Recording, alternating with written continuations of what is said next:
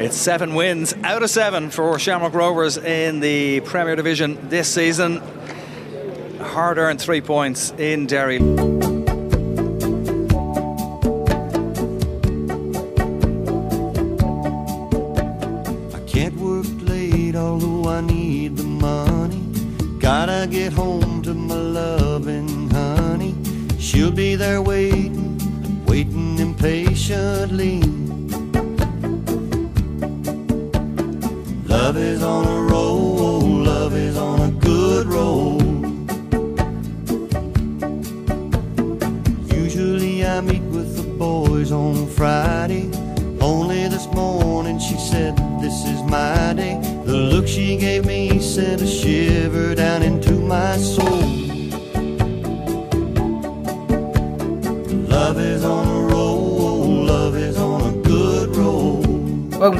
To Tales in the East End, episode 130, and it's me, Gary P, and the prof, Carl Riley.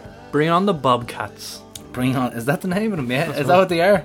with their weird looking scruffy yellow cat thing. Yeah, is that, yeah, it looks like, it looks like looking down the back of a Tiffany's bus after coming home from Derry. That's what it looks like. That's a good analogy. Um, yeah, so we're still sponsored by Ocean Electrical, the fantastic guys at the best electrical company in Ireland, and they are still looking after us. So if you need anything electrical, uh, let us know. Get in touch with us or Google Ocean Electrical. Uh, great guys.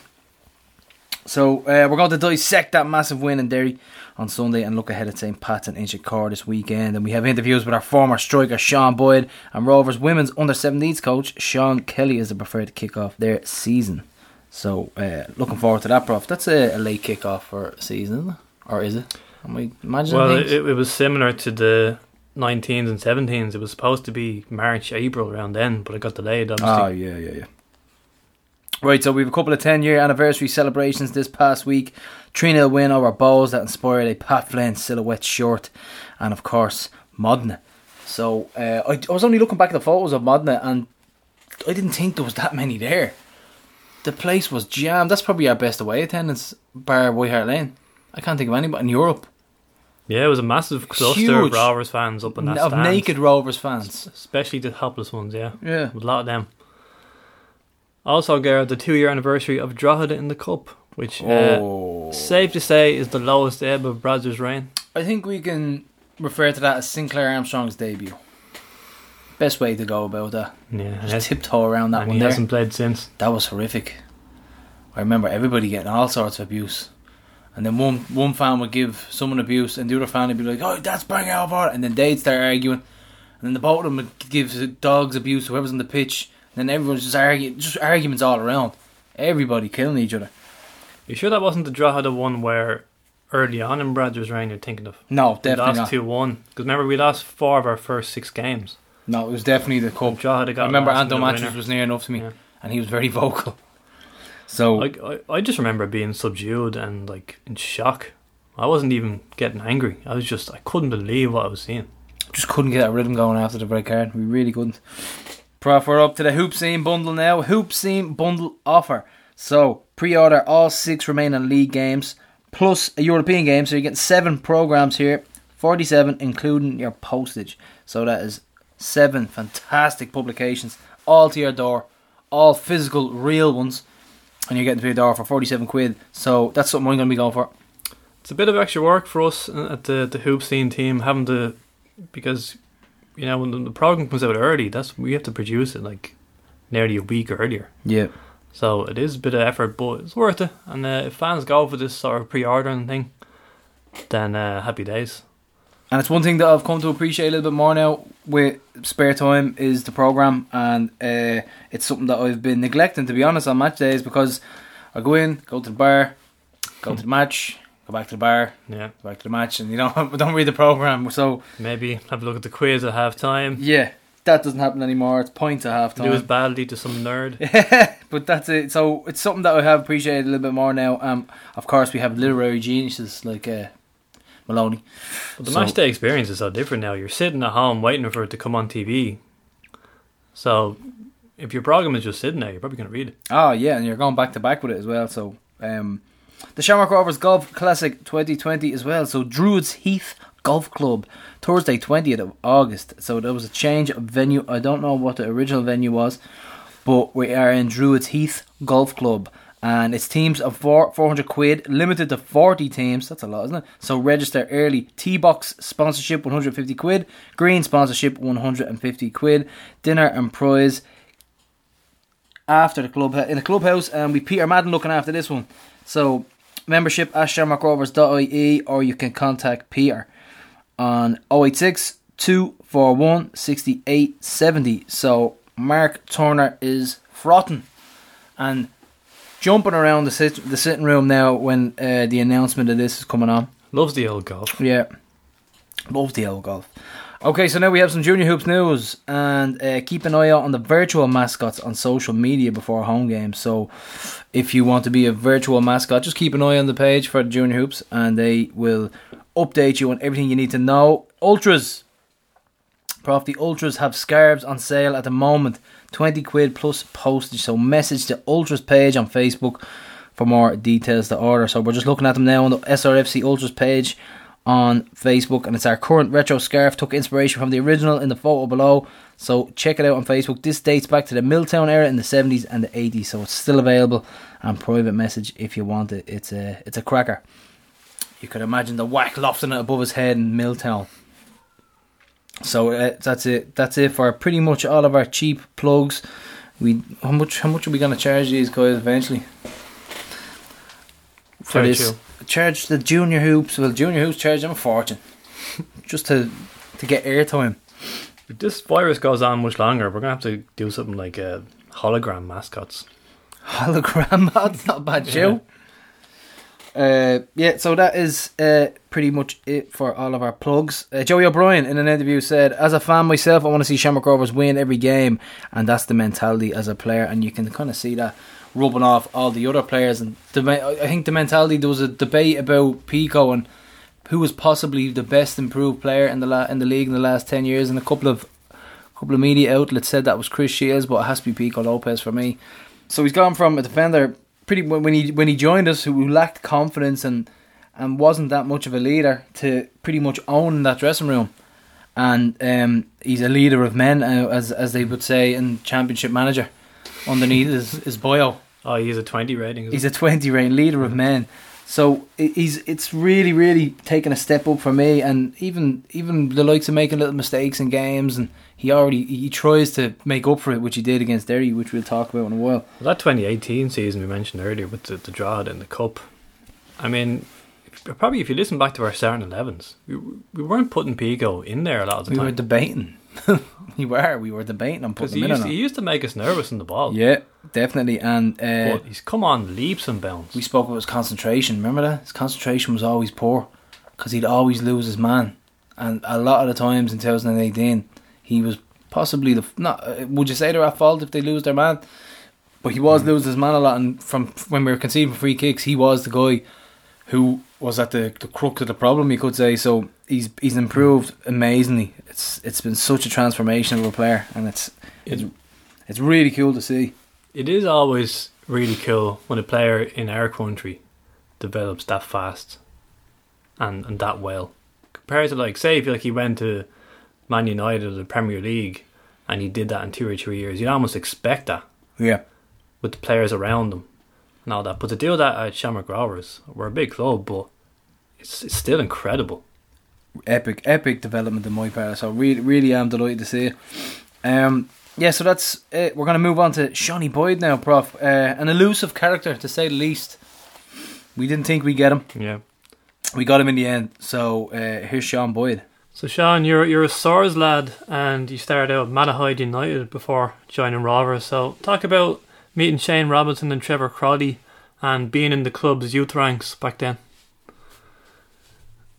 Um, yeah, so I obviously I remember playing for Malahide. I had a uh, my manager said to me one day, oh, "Listen, I think Shamrock Rovers want to sign you," and me and my dad were obviously like a bit uh, delighted. With it, obviously there was talk of other League One clubs who wanted to uh, sign me then, but when Rovers, you know, it was just like one of the biggest clubs in the country, come and say they want to sign you it was like brilliant. So my dad said, "Yeah, listen, we'll meet up um, with the managers of and whatever, and um, see how it goes." So then, obviously, I met Trevor Croly and Shane Robinson at the time um, in the AUL, and uh, all the meeting went great. We came out of the meeting like buzzing, uh, like we were sold. Really didn't uh, didn't have anything to think of really. Just of when to sign. So then I had to wait until I turned uh, seventeen, I think, or sixteen maybe. I think it was sixteen to actually sign for the under 19s and. Uh, yeah, that was it. Then I was away and I was playing games for um, or training. I trained with the B team, the first B team, and then uh, and then was getting ready to go for the uh, under nineteen season. So no, it was great. It was to be honest. Any standout moments from from the underage games those first few years? Um, oh, they were all great. Like we had a great team. Um, we played Bohs in the semi final of the league or whatever way it worked out.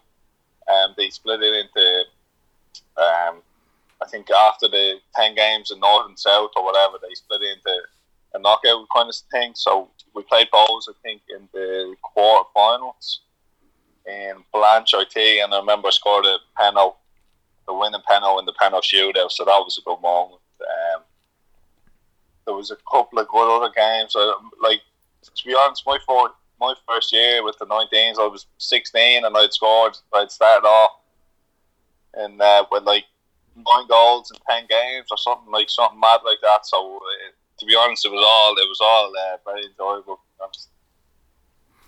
And you made your senior debut at the age of 17. That was a 3 0 win over Sligo on Tallaght in May 2016. So, was that a great uh, memory for you? Yeah, it was. It was great. I remember the game well. It was lashing rain, um, and I think I think I came on for Gary McCabe. I can't remember, but uh, no, it was a great game. Um, obviously, it was a good result, and it was handy enough for me to come on to make my debut in a game like that, where it was three 0 um, at home in Tallaght. So no, it was. It was a, a very proud moment for me. Obviously, I uh, I loved it. Then Stephen Bradley replaced Pat Fenn as manager. Uh, you and Trevor Clarke were actually the two longest survivors from Brad's first game in Finland for a long time. That Europa League game. Uh, yeah. The team looks a lot different now, doesn't it? Oh, it does. I was only talking to um, Aaron Bolger about it because he said, "Geez, the team is completely different now, isn't it? Like since when, since when we were first kind of breaking into the team, it's just completely changed. And he had said to me it was only me, him, and Trev who were um, who were there. So and now it is different. But come here, the manager has made some really really good signings over the last few years. So it's uh it's um it's not as if it, it's gone backwards around. I think he's done the right thing. He's made some very very good signings. Like you can see by the results and how the lads are playing that they were obviously the right decisions. And then we had uh, possibly a career highlight for you that goal against Bohs, Brad's first league game, a 3 1 win. So, talk us through your memory from that day. Um, yeah, Jesus, feels like a lifetime ago, ago now. But um, no, I remember being a bit. Um, the day before, we had done shape, obviously, and had done 11 v 11, and I thought I was going to be starting, or I think that I thought I was going to be starting I think it was a toss up between me and Dobbsy to start. So um, I think the manager changed the last minute, or he hadn't made his mind up until really late. So um, I was originally thinking I was playing. So I, the day before I was nervous, and I was thinking, Jesus, I hope it goes well. So I had to get out of the house with my girlfriend and go and do a couple of things before the game, just to have my mind at ease and get my mind off the game. But um, no, I got to the game. Obviously, found out I wasn't starting. I was a bit annoyed or whatever, just a bit frustrated. But uh, no, when I came on, it was obviously the goal was um, brilliant. To be honest, like it was one of uh, the best uh, feelings I've had in football. Like it was um, just the way it worked out and how um, how important the goal was really probably to see the game out. Um, that was great. I uh, will remember it forever, I suppose. I think Rovers fans have replayed that goal a thousand times. That one two with Shawsey was amazing. Was that some understanding you had or something you worked on? Oh, here I played the I played it a thousand times myself. That night I went home and I was playing it constant. Um, my girlfriend was going mad because the commentator was saying the same thing over and over again. but um, no, see with Shawsey, we kind of just kind of um, I, I love playing with Shawsey. He's great, and he's a good fellow. Got on great with him. I get on great with him off the pitch. So I think it was just more natural and more of an instinctive kind of thing. But uh, it just worked out. I think I tried it like two minutes beforehand on the pitch. I tried it, uh, something similar not the flick, but something around the corner to him, and it got cut out. So um, now it was in my head, but I just he's obviously he's good with his back to goal, and he's able to play off. So um, now it was great. It was uh, it was a really good goal to be honest. It's also noticeable for that celebration in front of the Bohs fans, but there was a bit of a story behind that, wasn't there?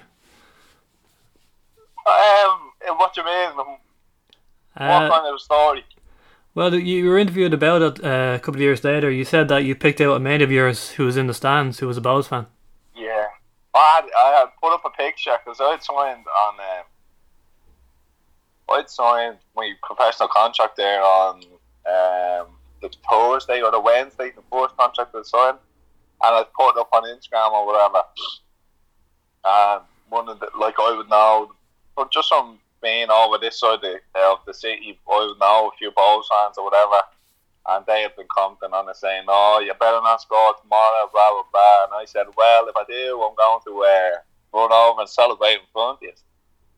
And funny enough, it happened, and it ha- I hadn't even thought of what it said around, but just it was just. Um, it was just a natural reaction. I just went over to the Bohs fans and like I was what seventeen, and I, just scored like the biggest and probably the best goal I'll ever score. So I don't know. It just kind of um, I don't know. It just worked out the way it did, and me, it was great. Obviously, I was delighted. I didn't care. I didn't think anything of it, but uh, now it was uh, a big, big moment. Yeah. So it was a whirlwind start for you, really. You're on fire in the month of August. You scored in four consecutive games. Bradzer was playing attractive attacking football with a, lot of young players. So, was this an enjoyable spell for you?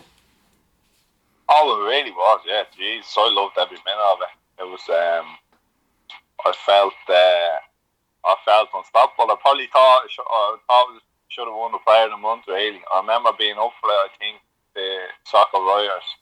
And Dylan Connolly won it, and I was a bit. I think I was a bit annoyed, but. Um, no, it was really enjoyable. I loved every minute. You know, going out and playing every week for Shamrock Rovers. It was uh, it was special, like, and um, you know, I'll, I'll, never forget it. Like, I, I love playing for the manager. He was great, and he trusted me. So me and Trev and others like that were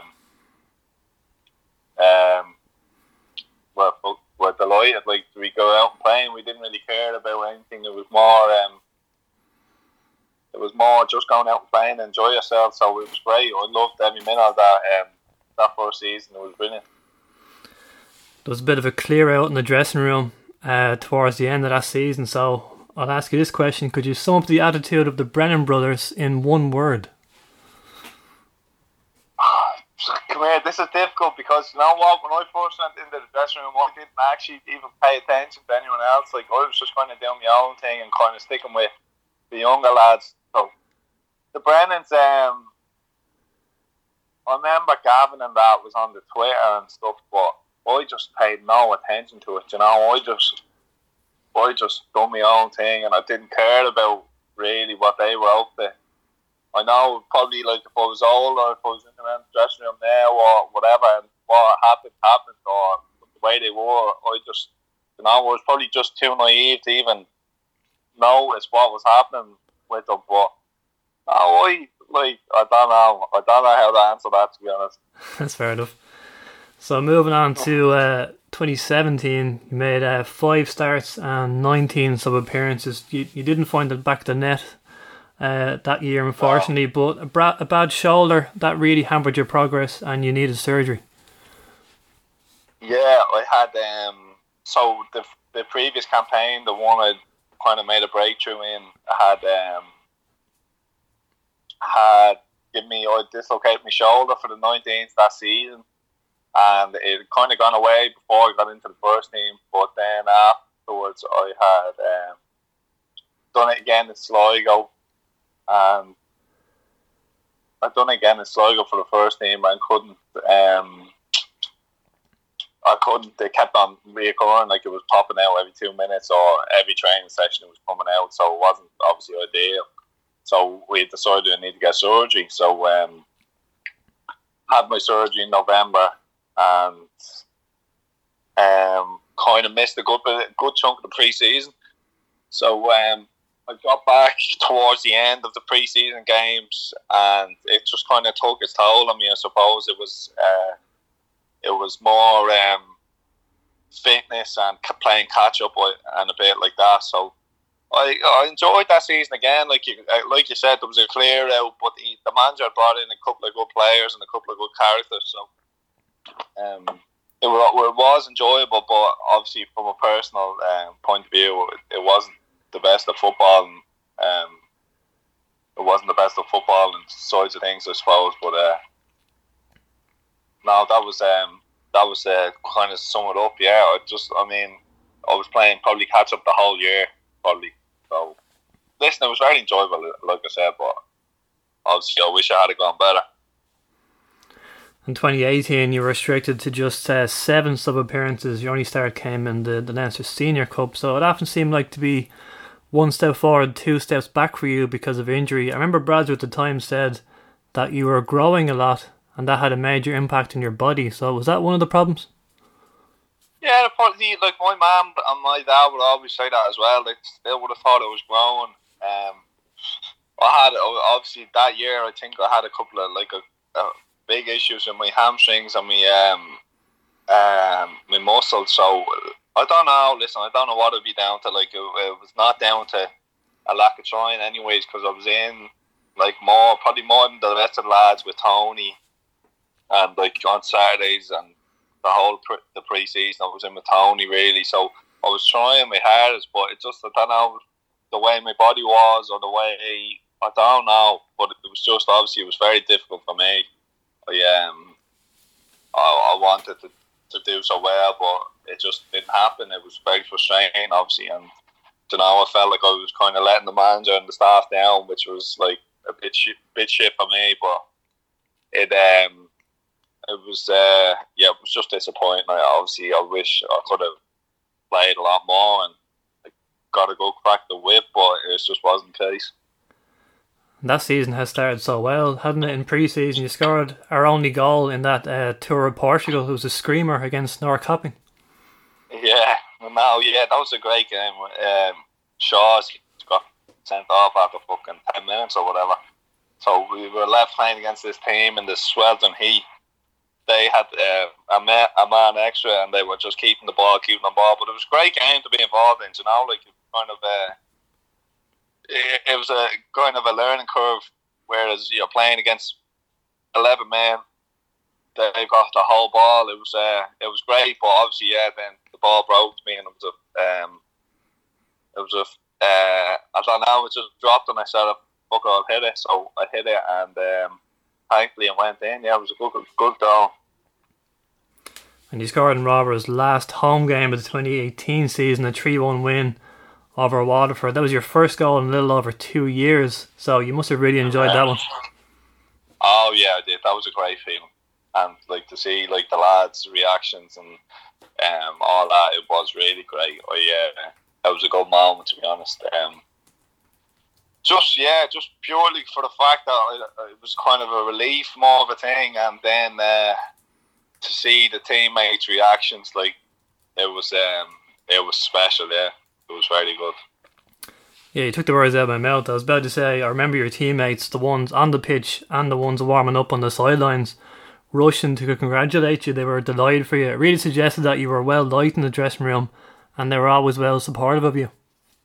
Yeah, well, come here, the lads have always, um, whoever's been a Rovers, most, for the most part, I, I suppose, they have, um, sorry, they have been um, always able to have your back, and the, the most of them have been good fellas who really care and are good footballing people. So, uh, I mean, like the, the reaction of them there in the video, I've seen it a few times, just goes to show, I suppose, that, um, you know, yeah, I suppose maybe they're just thrilled for someone who would have struggled with injuries and kind of had a game to get over it and got through it, whatever. But um, no, it was great to see. To be honest, it uh, kind of made uh, uh, made me happy. To be fair. I suppose in terms of pure ability, in your, your few years at Rovers, who's the best player you played with? Um.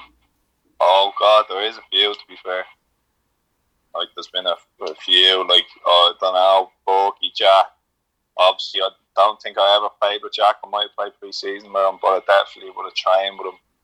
Um, I don't know. I probably, do you know what? I'd probably edge with Steve McLeod just because of his just class. Like he's just his ability on the ball and his like um, just the way he comes across when he's in possession is just so relaxed and so um, uh, confident and just the way he carries himself.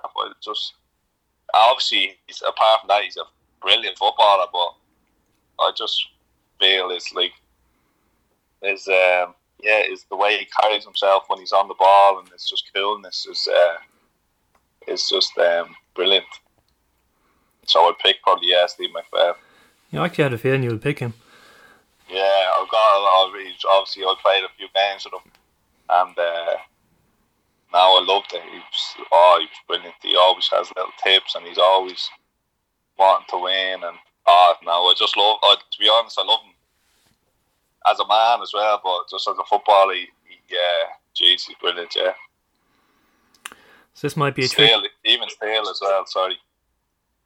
Yeah, you go can ahead. see him now. Even still, he's uh, oh, he's still, he can still probably play. Like I don't know, if what his left foot could definitely still play in the league. I don't know if his body would still be able to carry him around, but his left foot definitely would. He's brilliant. Sure, you played most games in his slippers anyway. Yeah, exactly. This might be tricky off the top of your head now, but do you have a funniest moment, could be on or off the pitch, in your spell at Tallaght? Oh God, God. Um, funniest moment. Funniest moment, Jesus. Well, let me think. We had a couple, to be fair. Like, probably that we couldn't really tell you about. Um, I think you know what was very funny. Um, when Trev was on the after that Bohs game, he was on the uh, RTE. I found that hilarious. Do you remember he was coursing on RTE? He was doing the post match interview afterwards, Oh, and he said, "Oh fucking hell, that was fucking unbelievable, wasn't it?" Or whatever. I found that funny. But like in terms of being with the lads, um,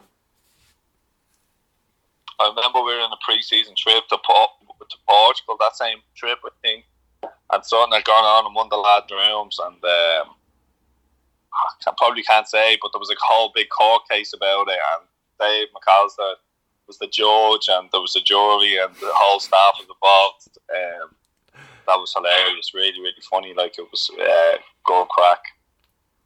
I probably would have picked that. It was a good moment. Like that whole week, I'd say, or whatever, um, was very funny. I'm to have to get in touch with Davey Mack and get that story now. Yeah, you should. You should get the whole gist. I'm not going to tell you, but he probably would. Very, very funny. So, what was the conversation like with Brazzer when your time at the club came to an end? Um, so he called me into the office or whatever. I had a feeling it was coming. Um, just just down to like the way things are going with myself and how I was doing or whatever. But I had I just had a feeling. So um, I had known he'd called me. He, he called me into the office like or whatever, and I just said, "Listen, I know." Um, oh well, he had said what had happened or what he was thinking of, and I said, "Listen, I had an idea, whatever." Um, yeah, I, I kind of knew it was coming, but he just said, "Listen, you've been brilliant. Um, whatever, we appreciate it, and we'll try help you out as much as possible in terms of getting the club or whatever, and they did. They done everything they could have done, I suppose, for me until um, I went and got injured, obviously. So that um, even then, after that, though, they were always there looking after me. But the, it was a tough kind of uh, conversation, I suppose, because I was sitting there with Steve McPhail as well, and I'd just been there so long, but known them so well, and it was probably tough for him to do as well because I was there with him through from the very start. So, um, no, it was tough, but I, I just feel like it was probably the right thing to do, obviously, with them, and uh, obviously for myself, it was probably better. I do my own things, so and of go out and play a bit more, and obviously that didn't happen, but that was the idea. But um, no, it was tough, but um, I suppose like I kind of prepared myself for it a little because just the way things had gone, and I was gonna, I was out on loan, so I just kind of had it in my head that uh, it was a possibility that the manager might not want me for next season. So I, I, I guess if I had been told the year before that that was the case, like a year previous, I probably would have been devastated. You know, I wouldn't have expected it probably, and I would have. Uh, I don't know. I probably would have been uh, in tears or whatever. But um, now the way it worked out, it, I kind of seen it coming a little bit, and it just was probably the right time and the right thing to do. So I just can have no complaints really. Stephen obviously had a couple of sticky patches there, especially in the middle of 2018. Thankfully, came out the other side with, with an FAI Cup trophy. So, what do you admire about him as a manager? What what do you like about his style? Yeah, well, like to be honest, even when he was gone, like I would honestly, I love, I love the manager a lot. Like I, I know that sounds a bit much, but I come here, I think he's great. His football and knowledge, he just knows football inside out, and he loves it. Like he know everything about anything. He just knows, and I just feel like it's the right way he's playing. It's the right way to, to play football, kind of in a way. Um, he obviously he's uh, grown a lot, like since he's first taken the job, and he's he's gotten a lot better at probably most things. So he's only going to improve, I suppose, and that's uh, obviously one of the reasons why he's going to be so good because he's wants to learn. He as best as possible, and he wants to do as best as possible for the club, which is great, obviously, for fans and everything like that. But um, no, I think it's just his football and knowledge. You know, he'd see little things in matches that uh, you wouldn't really see. Like I've, I've seen him do video analysis and stuff like that, and it's actually it's fascinating what he can pick out or see when it's moving at real time or whatever, and have it have it um uh, have it pinned or whatever to uh, mark that for the video, which I just find crazy. Like to be able to spot something in a match that's moving at full time and he's just standing on the sideline is um is uh, I think is very special. But no, he just he, he loves football and he's uh, obviously he's good at uh, his tactics and all. I don't know. It's hard to explain, but I, I I've loved him since he first got the job because I had him at the nineteen. So yeah, I don't think he can do any wrong in my eyes. And probably over the years when he was getting a bit stick, I was probably fuming at the world because this was Steve Bradley, and I didn't think he was. Uh, I didn't think anyone would think anything except he's great. But uh, now, listen, I kind of uh, I wish him all the best, obviously, and the team as well. I'd kind of be like a fan now myself, I suppose. But uh, now he, he's um, he's great. I, I really, um, I really hope he does well. So you had those loan spells at Finn Harps and Longford in 2019. You played about 25 games in total, which is more game time than you had in, in quite a while. So, what was it like at those two clubs? Yeah, it was great. Um, obviously, originally going to Finn Harps, I didn't want to go. Like I, the manager had said it to me one training session just before, just after we played Waterford that year. Last year, wasn't it? Waterford was the first game away. That was that's right, isn't it? Waterford away, opening day of remember 2019. Yeah. yeah, yeah. But um, after that game, the Monday after that game, the manager said to me, "Want to go to Finn Harps on loan?" And I like had never, I didn't hear anything about it. Hadn't um, hadn't seen anything about her, and just the fuck the boy was a bit freaky. Um, didn't want to go. It was thinking all the worst, and to be honest, I probably went into the uh, into that loan spell with that kind of mindset where I didn't want to be there, and it kind of probably like was it was obviously the wrong way to go about it, but just uh, just was kind of towards the end. I was dreading going up there, like you know, traveling the four hours in the car or whatever. But um, the games, the like the games were great to play against, to play in the league. Like like you said, that many times, probably twenty times I played for Finn Harps. It was great. Um, and like the lads, all the lads up there were great. The man job's great to me, but I think main issue was the travelling. I don't know if I could have done it any differently, like with um, staying up more or whatever. But um, no, I, re- I did enjoy it, and you know what, I met some good people up there, and Ollie and obviously Hegsy there as their um, manager and assistant manager are great people, like really good fellas, and they kind of want you to do well. There's no bullshit with them, but good fellas. So uh, I did enjoy it, but at the same time, I probably went into it with a, a bit of a a bit of a, bit of, just not the right kind of mindset, probably because it was a bit of a shock to me what at the start, and um, it was um, I kind of didn't really want to go up or whatever, but um, now, like I said, playing the, as many games as I did, it was great. But um, then the Longford one was obviously um, different again. It was close at the home, and I'd kind of uh, they trained in so it wasn't that far. It was only twenty minute drive, I'd say, from me off. And again, I, I kind of played different games. I played a few games. I played against Shels. Um, I played against Shels in like a kind of playoff or promotion battle yoke, and it was a tough game. Shels had obviously been on a good run of form, and uh, they were got really pushing for the league. And I got to play against Luke Byrne, obviously, who would be one of my best friends. We were marking each other and we were kicking lumps out of each other, so it was good. It was a good experience, but I had a little injury after that Shels game. My body was tired, and I went into training. I probably shouldn't have trained, but I pulled my hamstring and um, again, and uh, kind of didn't really get back into play after that. The, obviously, Neil Fenn had left for the Cork job, and Barrett Doyle took over. So after kind of Fenny left, I got injured probably on his last training session, and then probably didn't really feature until after, well, until until the end of the season, I'd say, because the playoffs, I remember being on the bench and probably wasn't right just yet, but felt I could have done a bit, something for the uh, team on the pitch or like maybe off the bench or whatever. But um, just down to the injury, I probably wasn't able to do that. So listen, it was uh, again I met some good people there, some good fellas, and um, I enjoyed my time there. I hope obviously the two clubs now do as best as they can, and hopefully the two of them are in the Premier Division next year. So then you impressed with the PFAI team in Finland as you were seeking to earn a new contract for next season. Uh, but you picked up a serious knee injury in a game against Rochdale's under 23 side and you had to be stretchered off. So what happened there and how was rehab going?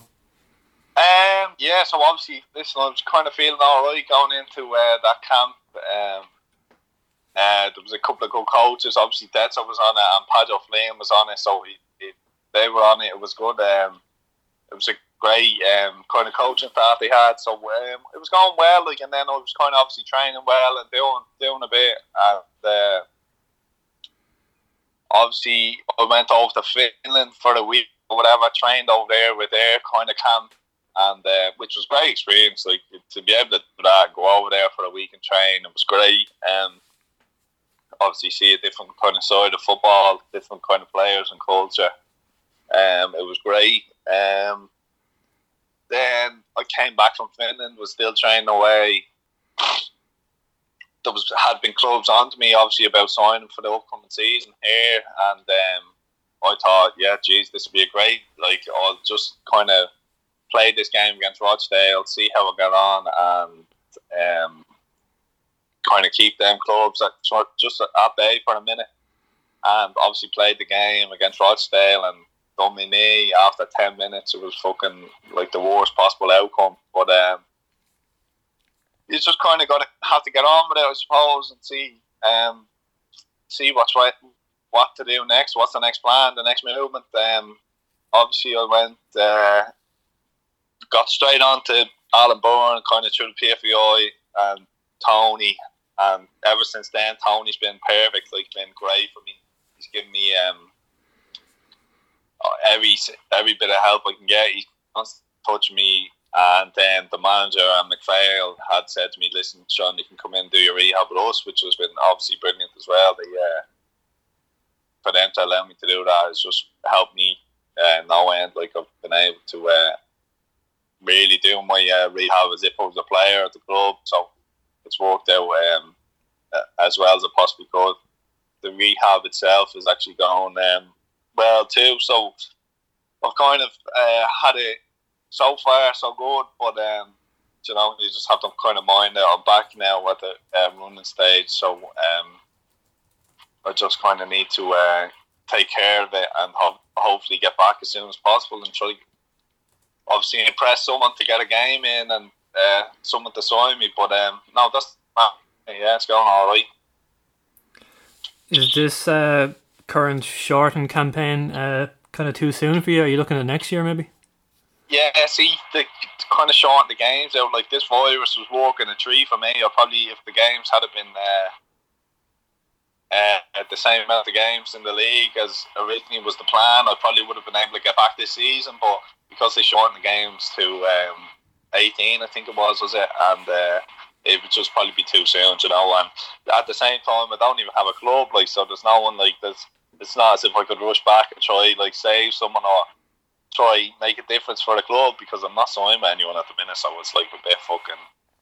It would be stupid to try rush and try get back because I'd obviously have to get a fucking club to give me a contract. But now it's been uh, it'd probably be a bit too short or a bit too soon. Yeah. Is it tough mentally being on the sidelines for so long when your body keeps breaking down on you, and especially after the injury uh, in England? Do you ever sit there sometimes and think, I just have no luck at all? No, not really. To be honest, you know, like after the the actual original injury, probably like briefly for like the, day or two, like not even with me knee, to be honest. With me knee, I wasn't even like that. I was kind of just thinking, right, this is another kind of challenge. I have to just fucking get on with it and do my rehab, get it right, and come back and prove people wrong. That was the way I looked at it from the first minute. Kind of um, the other hamstring ones, which are more frustrating, I'd say, because you're out and you're back in, you think you're ready to go in short in short spells, but then so you can break down, you do your hamstring in a match or train but I, am not at that stage where I'm back in training or playing matches. So I suppose it's been a bit different. But um, now, uh, kind of you kind of have to look at it like uh, keep the faith it as much as possible. Like, you can't just be fucking doom and gloom and um, thinking, geez, that the world hates me. But it's obviously been tough, like you know, to be watching games and you're not able to play, or like especially the last few seasons were over. So obviously, when I had my hamstring issues or whatever, it was like tough. Like that was tough being able to play and seeing the lads and struggle or do well or you know like stuff like that. But it, you just kind of have to look at it as best as you possibly can, I suppose, and try do your best and get back now and kind of prove people wrong. I suppose that's that's the way I'm looking at it now. And you still uh, keep an eye on the hoops and have been watching the, the games on the new streaming service? Yeah, I come here, listen, I'm, like I said, I'd be like a Rovers fan like you now, so during my time at the club, I fell in love with the whole thing and, you know, all the players. I'd be very close to, obviously, Cavo, Borgi, Finner, like Joey, I'd be close to a lot of them, so, like, it's a big interest for me to watch the games and I obviously have been watching them all and um, hoping they, they do well. Like um, like I said, I'm a Rovers fan now, and I don't think that really changed. I, uh, I, I like I fell in love with the club from when I saw him when I was 16, and I, I, I still love it now. So the staff as well have been brilliant to me. So I, I really I have uh, not to watch the game. So it's uh, it doesn't hurt. I kind of wish I was still there, but it doesn't hurt me to watch and to hope the lads do well. So that. Um, no, it's been great. I think the streaming services have been a great idea.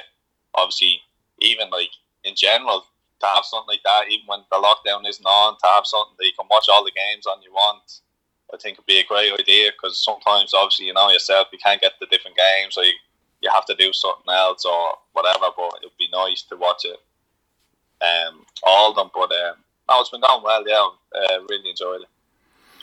Well, Sean, best of luck with your recovery. I hope you find a new club soon. I hope to see you back in Tallaght. Uh, thanks a lot for joining us. Thanks so much, lads. Thank you. A wholesome 36 minutes, prof. Good old Boydie. Remember, I, I was saying, uh, you, me and you went to Rosetown and we uh, we did the quiz with Sam Bond and Sean Boyd. That's when I asked Sam about playing for Malaysia one day. I Yeah. remember that popped up on Twitter again. I think I squeezed about three minutes out of Boydie that day. Yeah, he was in.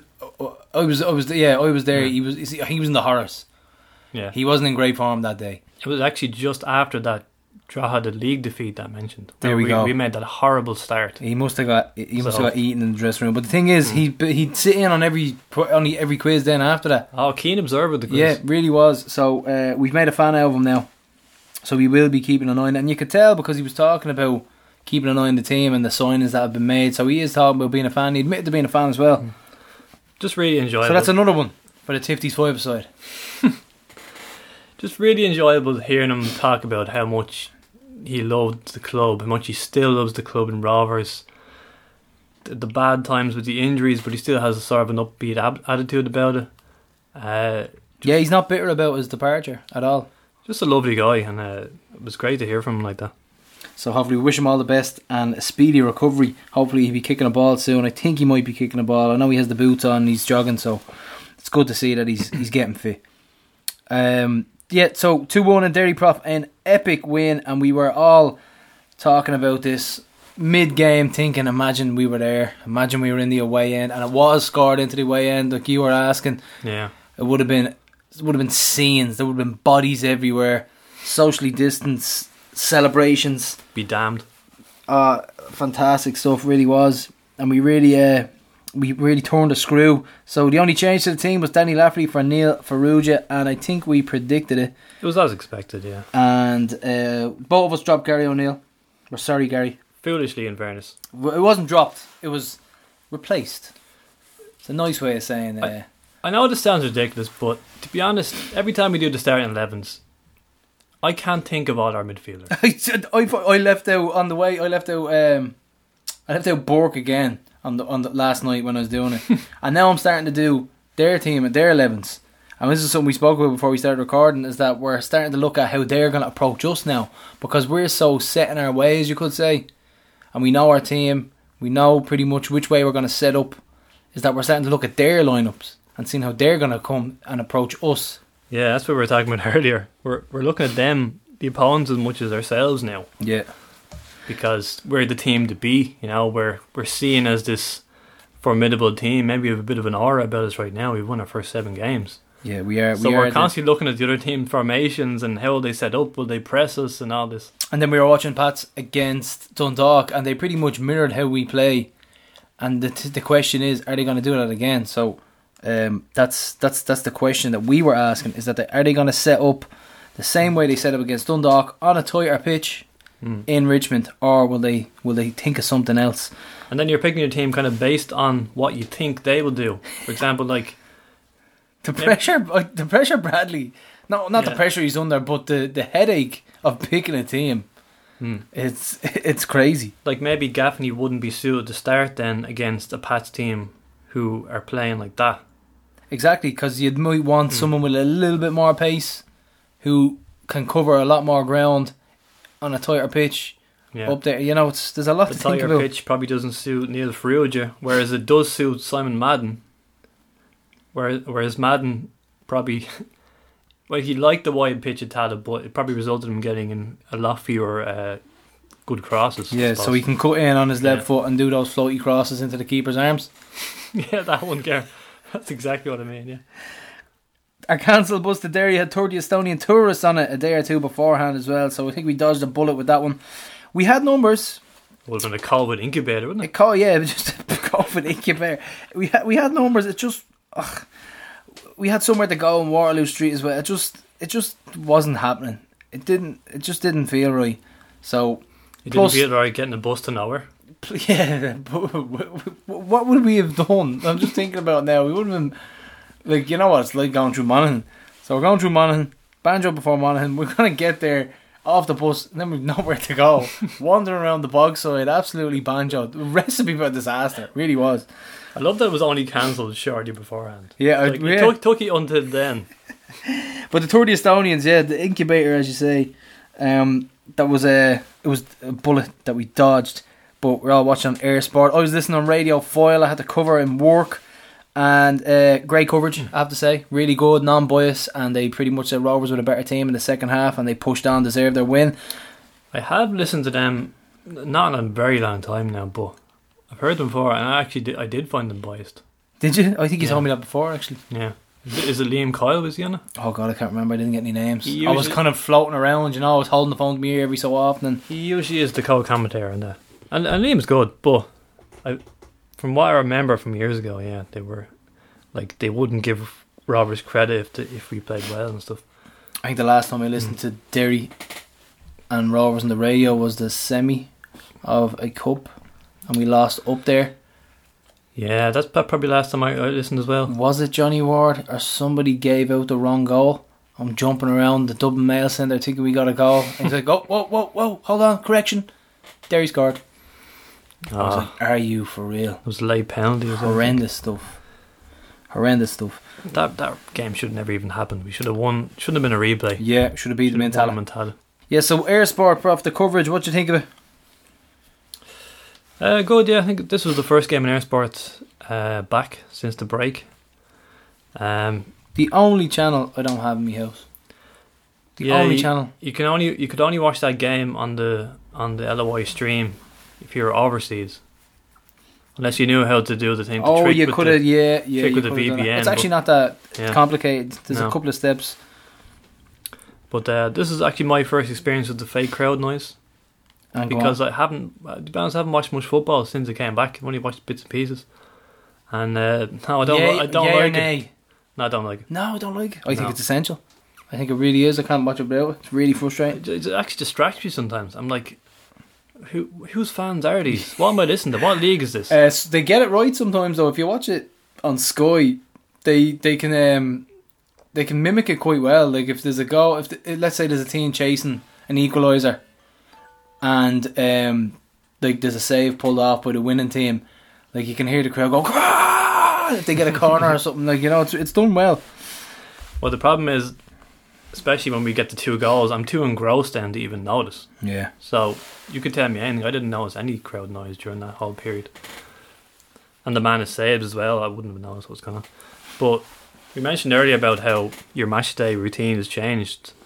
I found myself way more nervous going into this because I wasn't going to the game. it's totally totally nervous. It really was. You're just waiting for it to come on television. The stakes are high though. That's the thing. Yeah. The stakes are higher now. Everything every time we go in now, there's a little bit more pressure because we're on top top of the pile. I was checking. I only missed four games last season. They're all away from home, and the only one that was any of any significance was Cyprus. So this is the first like high stakes game I've missed in a long time. Strange, isn't it?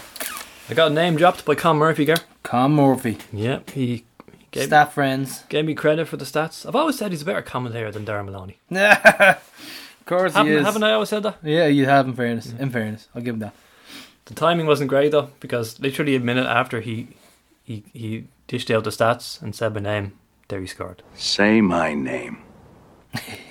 And that was Walter Figueira. Are we saying that right? Figueira. Thirty-six minutes, and um, I heard the commentator. I, thi- I don't think it was Con. Could have been someone else. Was Con on his own?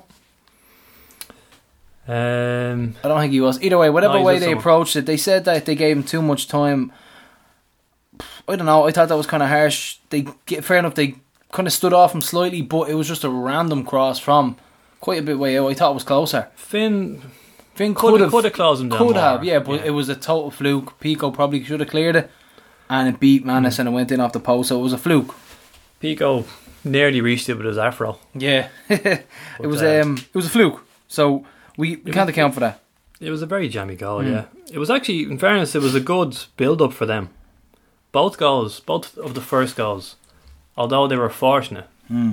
there was good build up play. Like Derry's centre back Cole, he made a charging run from his own box, which set up that goal. And our build up play, the our one, uh, was excellent as well. If you watch it, we, the way we played out from the back. But overall, But it was them- a lethargic first half performance. I think you could say. Yeah, I But mean, Der- I thought Derry were good from when I watched it back. they were working hard. They were. I thought they were good and, they were worth the performance. Their tactics were actually quite good. The way they were they were pushing us out wide. Like you notice Jack Byrne and McEneff and all, they weren't getting into the positions they normally liked to. no, And that so that was effective. Jack maybe the no preseason was starting to show there. possibly. Yeah. Towards the end of the game I noticed nothing was happening for him. And he looked a bit leggy.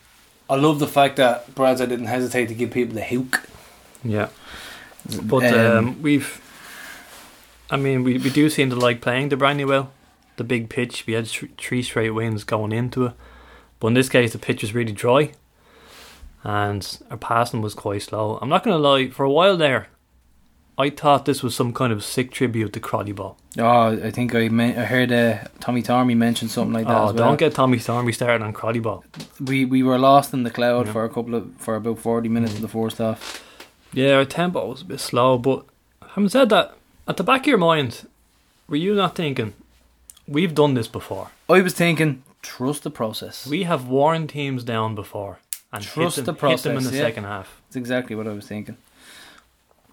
So the second half came around. We Borky coming on for Watson, Farrugia for Lafferty. So uh, going for the jugular is what Bradzer did, and um, we were talking about a team earlier. I like that. I like a preemptive strike. I like that. Yeah, we were talking earlier. We we pretty much agree that you don't put Berkey and Watts in the same team, really. It's tough. It's tough. I mean, possibly too many creative influences there. If you do have the likes of Jack in there as well, uh, we'll talk about our starting lineup soon enough. Brad's actually made all of his subs by the seventy fifth minute, with all five of his subs, which is unusual. Emptied the bench. yeah, so he brought on Gaffney for Joey O'Brien. So then Gary O'Neill moved to centre back. Uh, Gary, by the way, showing his mean streak again, which I, which I quite like. He is very, very smart, and he knows when to show it as well, isn't he? Yeah. And we needed someone in there because Conor McCormick was biting at everyone. He was moaning at everything. A nuisance, I'd say, is what you call him. At one point, I think our players just started to ignore him because it became comical. He was just shouting everything.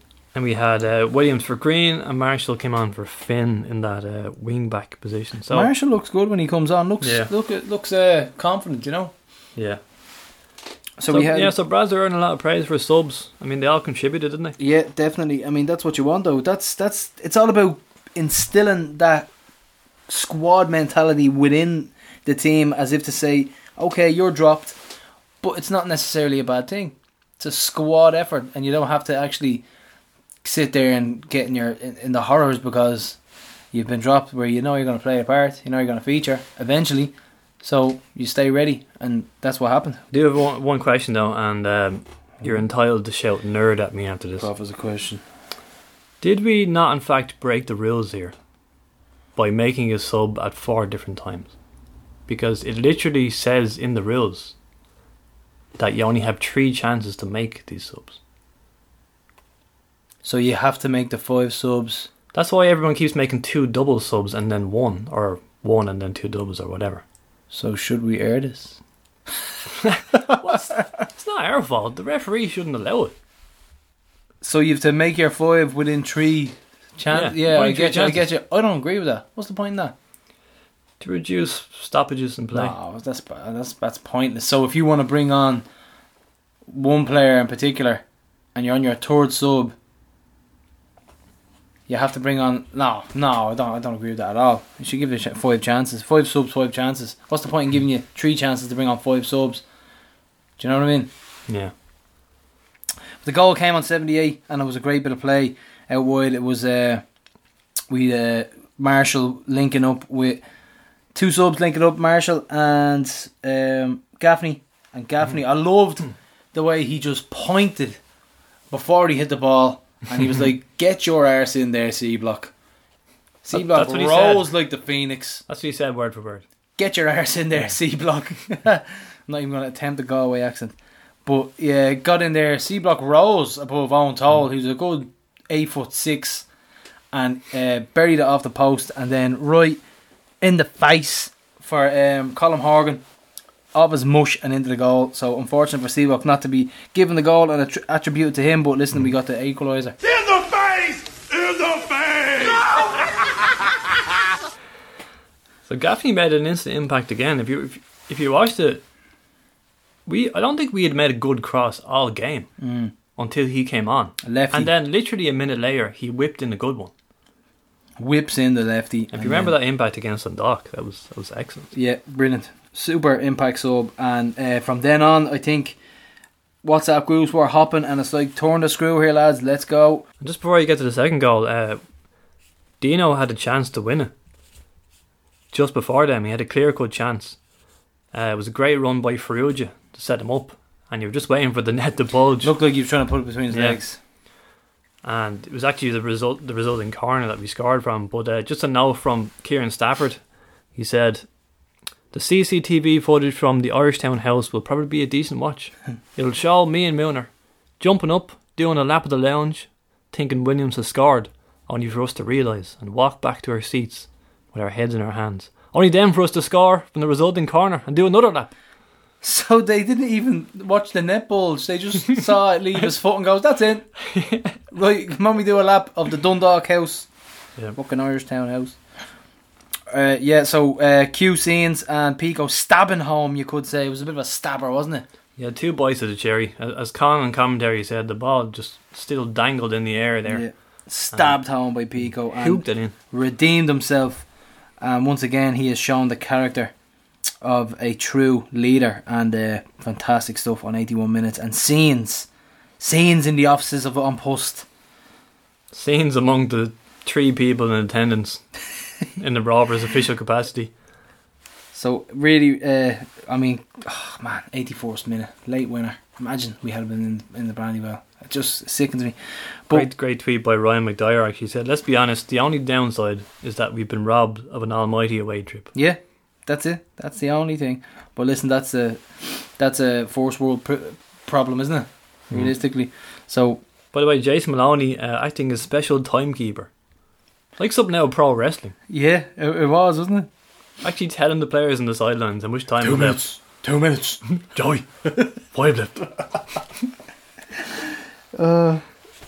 So we're gonna move on to uh, once again the tank of a man, Big Alan Mannus. I mean this.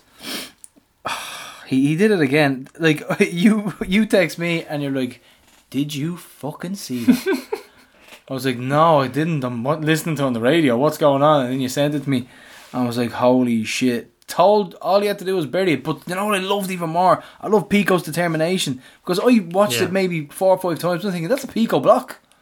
At first, first two watches, I go, that's a Pico block. He's blocked that. Alan Mannus is getting the credit here. But then you look back on it and it was Al. But Pico was just as determined to get there. He got Yeah. there just on time. So if it wasn't Alan Mannus saving it, it was Pico blocking it. So that's the type of determination that you're dealing with. It's it's just it, it oozes out of Pico and into everybody else. He did that against Dundalk. Remember, he scored the, the equalising goal. The and salmon. Then, and then he made a last ditch tackle uh, or diving header. That's when he turned into a, a fish for mo- momentarily. like that's that's equal a goal when he does things like It It is yeah, it is. Well, for defenders, for the lover of a defender, who which I would be, I would be a lover of a defender, and uh, it's just as good. Especially that one against Dundalk, that was amazing. As you said, there was actually two saves in the last five minutes. The first one was, uh, Down to his right, the. Figueira one. yeah, He was kind of blindsided, uh, wasn't he? Did you notice that? I think he was. There was yeah. a defender in his way, and he got down really he well. made a good, made a good stretch for that one. And a lot of keepers nowadays would palm that out and you know put it out to the side. Maybe just cut it. I was, lo- lo- I was thinking, lovely, love a good catch. Oh, he's just class, isn't he? What a turnaround, prof. So there was that one, and then there was the the one at the end where it hits the bar, and then Mannus claws it out at the near post, and I, I was just I was just sitting there with my head's my, ha- my head in my hands, like how did that stay out? How? Like it's Like, just like I had already accepted it was going in. I was like, no. second I hit the bar. I'd say you're just like, oh, here we go. Like, come on, killing us. But amazing stuff, fantastic turnaround, and that is what you call character. Two goals in three minutes. character. That is how you pull it out of the ashes. So really, really happy Digging out a result. Digging out result. Yeah. Exactly. I'd say Bradzer just went home and just thought, oh, that feels so good. Feels so good. So A big, big three points. It's, it's- huge three points profit. It's a sort of game where if we do it, if we do, you know what, and all goes well, You know what? we'll we'll look back on that one. It is. That's the first thing I thought of. I just thought we're going to look back on that. If we do, you know what. So, So staff says that the CCTV footage from the Irish Town will be a good watch, but we do have exclusive audio from the Kilmartin house, and I might have to lower the volume a bit on this one or block your ears. But uh, here's his reaction to the goal. Yeah! so that's uh, Packer Martin and uh, Yep. Screaming down the house. So we're now six points clear at the top, prof, and that's six ahead of Bohs. Not even Dundalk and eight ahead of them. So the Bohs, Dundalk two one at Dalymount. I watched that. I thought I thought Bohs were actually really good. Uh, they had Twardek out wide, and they were they were they were pretty much what was going on. They had two grafters in the middle. They Buckley and they Lunny, and they were doing all the dirty work. And they were either releasing Grant on the right, Twardek on the left, and Ward in the middle. So that's what they were doing. They were pressuring and pressuring in the middle of the park and breaking everything down, and then they were going wide with it. Twardek had Sean Gannon spinning Yeah, every I heard, time. Heard Gannon was had a And he time. had a good game. He's a bit like Bambi on ice at times, you know. It's, takes a lot of steps, takes a lot of unnecessary steps, but they they were worth a win, and possibly, Mm. possibly they should have scored more. Dundalk were shadows of themselves, so so Doc, Doc have been flat since they come back from the break. yeah, they definitely have. Yeah, I, I, wouldn't. I certainly wouldn't dismiss them. I think they're capable of going on a run. really, but yeah, they don't look themselves at the moment. not at all, not at all. So it's But- uh, it's working out in our favour at the minute, momentarily, anyway. By the way, uh, how sick must have been Bohs and Dundalk fans? Probably loving life after 70 minutes of our game. Loving it. Loving it. I would have loved to have been a fly on the wall of all of them just sitting there rubbing their hands, thinking this is great, Rovers are losing.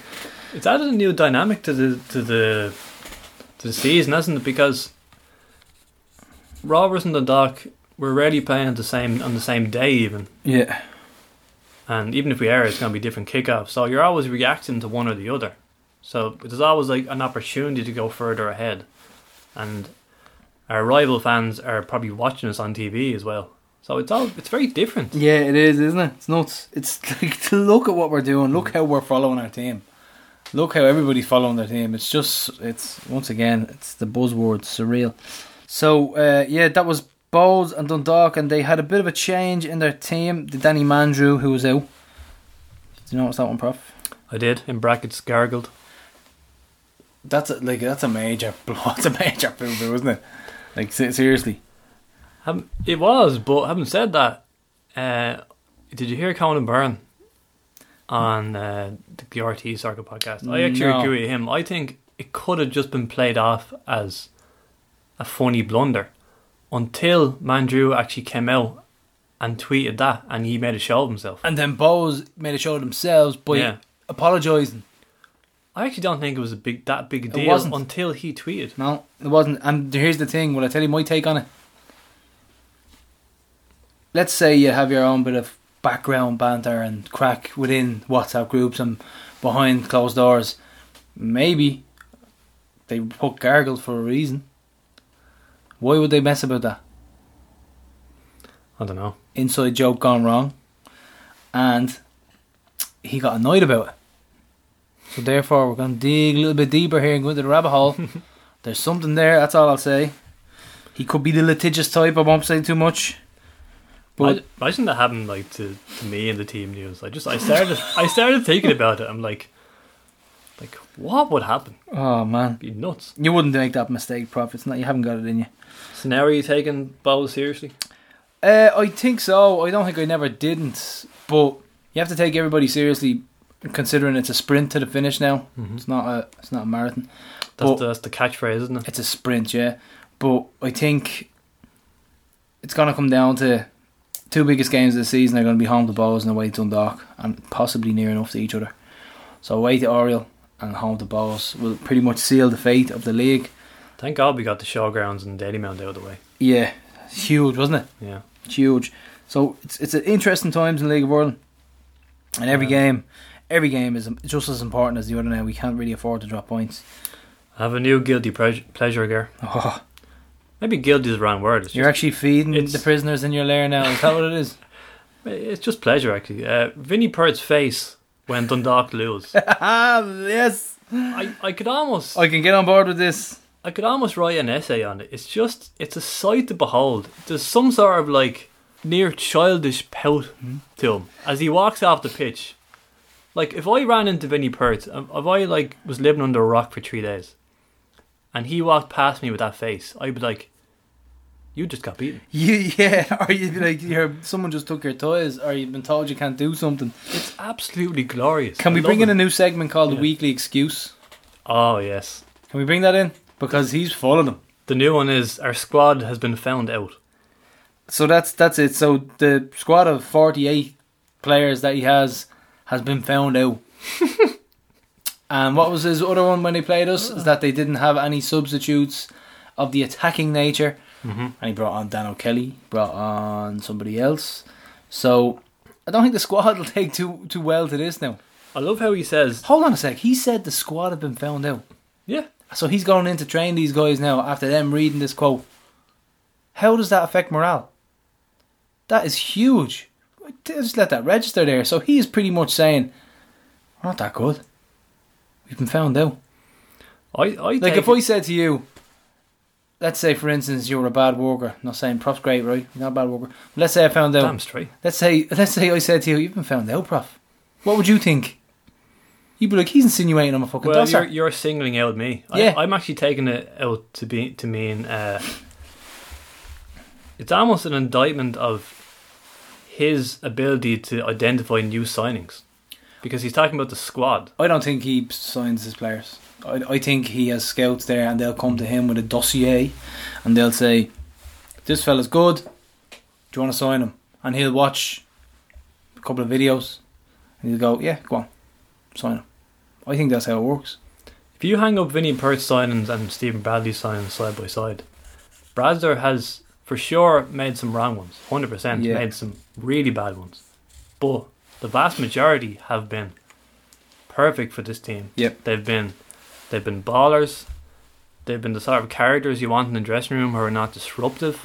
They fit into our style of play. hmm Totally agree with everything you're saying, and it, t- it seems that Dundalk have just bought into the mercenary style of transfer, where the likes of your man who's at Oduwa, who's with Rangers, he's been floating around Europe, Colovic, another one. Like these players are just there for the money. I know a lot of footballers are there to get paid, but it's more than that. It feels like it's more than that with Rovers. Whereas Dundalk looks like they're for a check. Big money, peak six, I'll take that. And it seems to be falling apart the seams now. So Like how many of their new signings have complemented the core of Kenny's team and made them better? I don't think so. They seem to Colovic seems to be fitting in. Apparently, from what I'm hearing, he's got a sweet left foot.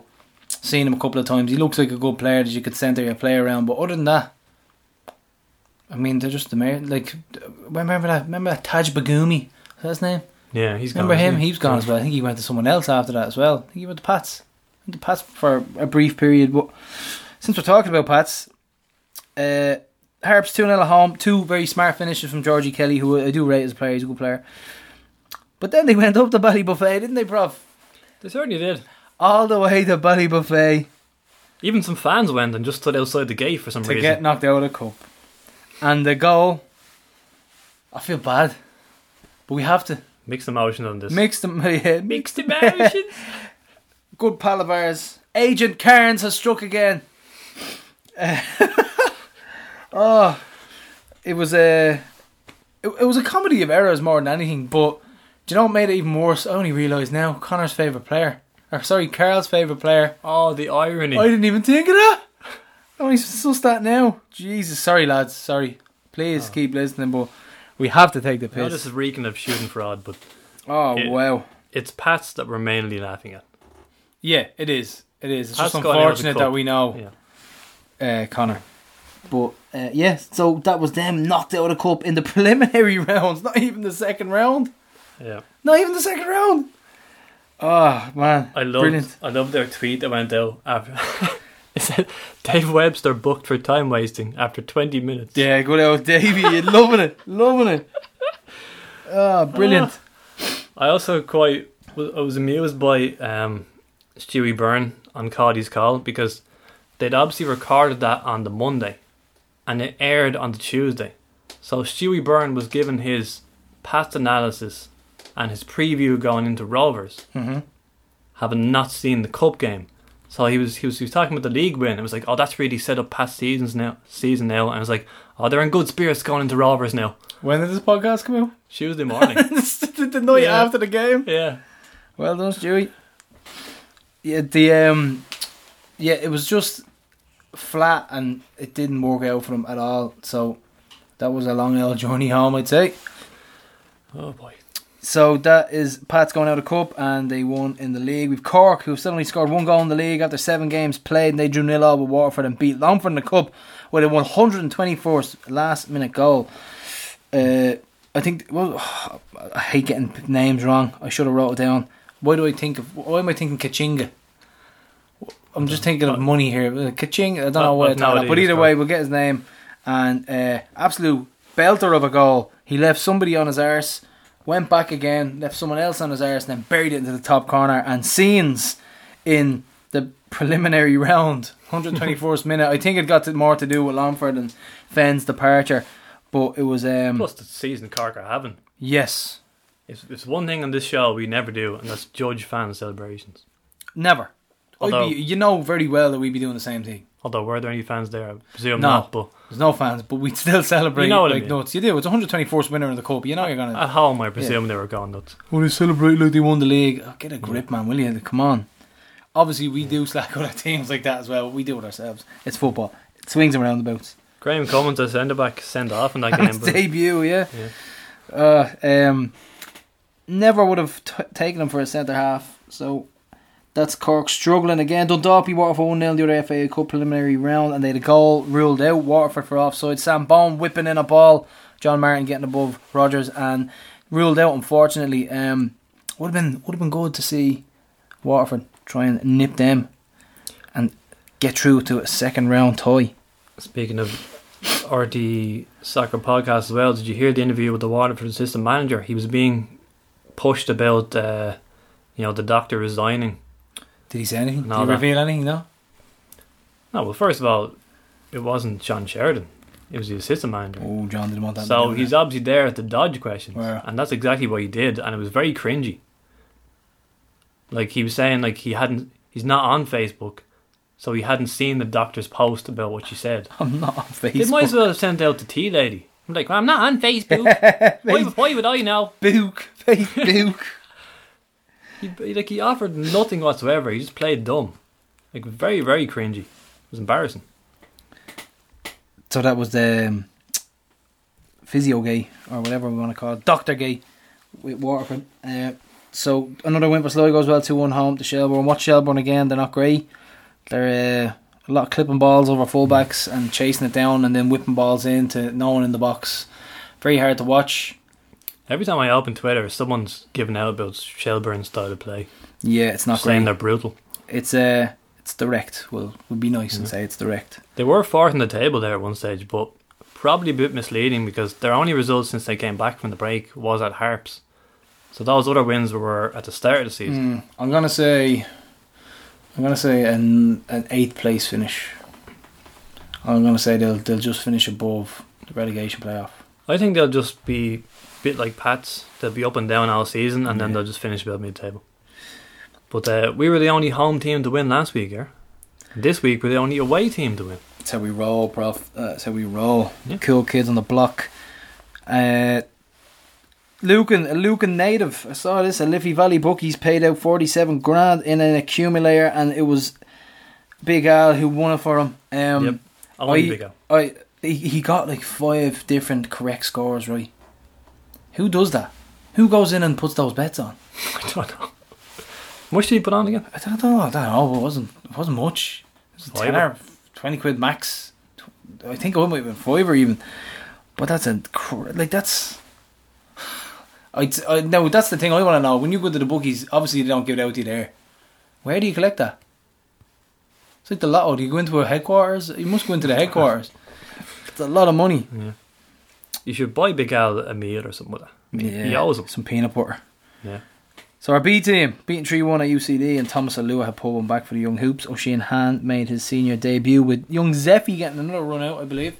hmm So it's good to see our young hoops uh, pulling some strings in there. But that's a good UCD team, and it's nothing to be ashamed of. But once again, it's more minutes under the belt for these young guys, and hopefully a pathway to the first team for some of our rising stars. This hopefully will become a regular uh, segment of the show, Gar. I love conspiracy theories by First Division fans. Yes. I, I really, really enjoy this. The have new we, one, Have we another one this week? yes, the new one is a Galway fan who claims that Rovers 2 deliberately field weaker sides against the other Dublin teams. Why would we? Why would we do that? Think about that. Why would Ado do that? Imagine, imagine him thinking, "Okay, I'm going to sacrifice my team, who I've put all of what he's gone through as well. Let's not remember. Let's not forget that what he's gone through, hypothermia, COVID, the whole lot. So I'm going to sacrifice my team's fortunes just to annoy other clubs. All the effort, all the he brought these young fellas through since they were young, and he's going to do that. Like, get a grip, man. And the worst part is he's not even right about the strength of the teams because if you like, we, we had no Scales or Williams against UCD. That was the only difference. Yep. We were probably at our weakest in inverted commas against Galway. Very true, and we got a draw with that one, yeah. Yeah. It's just Galway are shy to see. so, yeah. Do you just random knockout? Do you feel the same way about these FAI stories the last week or so as I do, where I just could not be less interested? Hundred percent agree with you. A hundred percent. I'm not bothered anymore. Man. I really am, and I think that's what they want. I think they want to feel, I want us to have disdain towards them. They want us to not care anymore, so they can just kind of tip along and do what they usually do. Hope I'm hoping it gets better, but I just I'm, I'm fed up. I really don't care anymore. The league is back, so I think that's kind of taken. We Yeah. were probably interested because when the football wasn't on, we probably had a little bit more interest in it. But now that we're back, our our interest has been taken up by the by the actual league. I was reading literally everything. Everything. in you would though. A few weeks. Checking before. extra time every Yeah. day and no, I've no I've no interest in it unless it's explosive. I'm done. But the other day I picked up the paper and the words nuclear option were in the headline, and still I couldn't even get past the first two paragraphs. I- Nuclear. I nearly fell asleep. Why was that in the headline?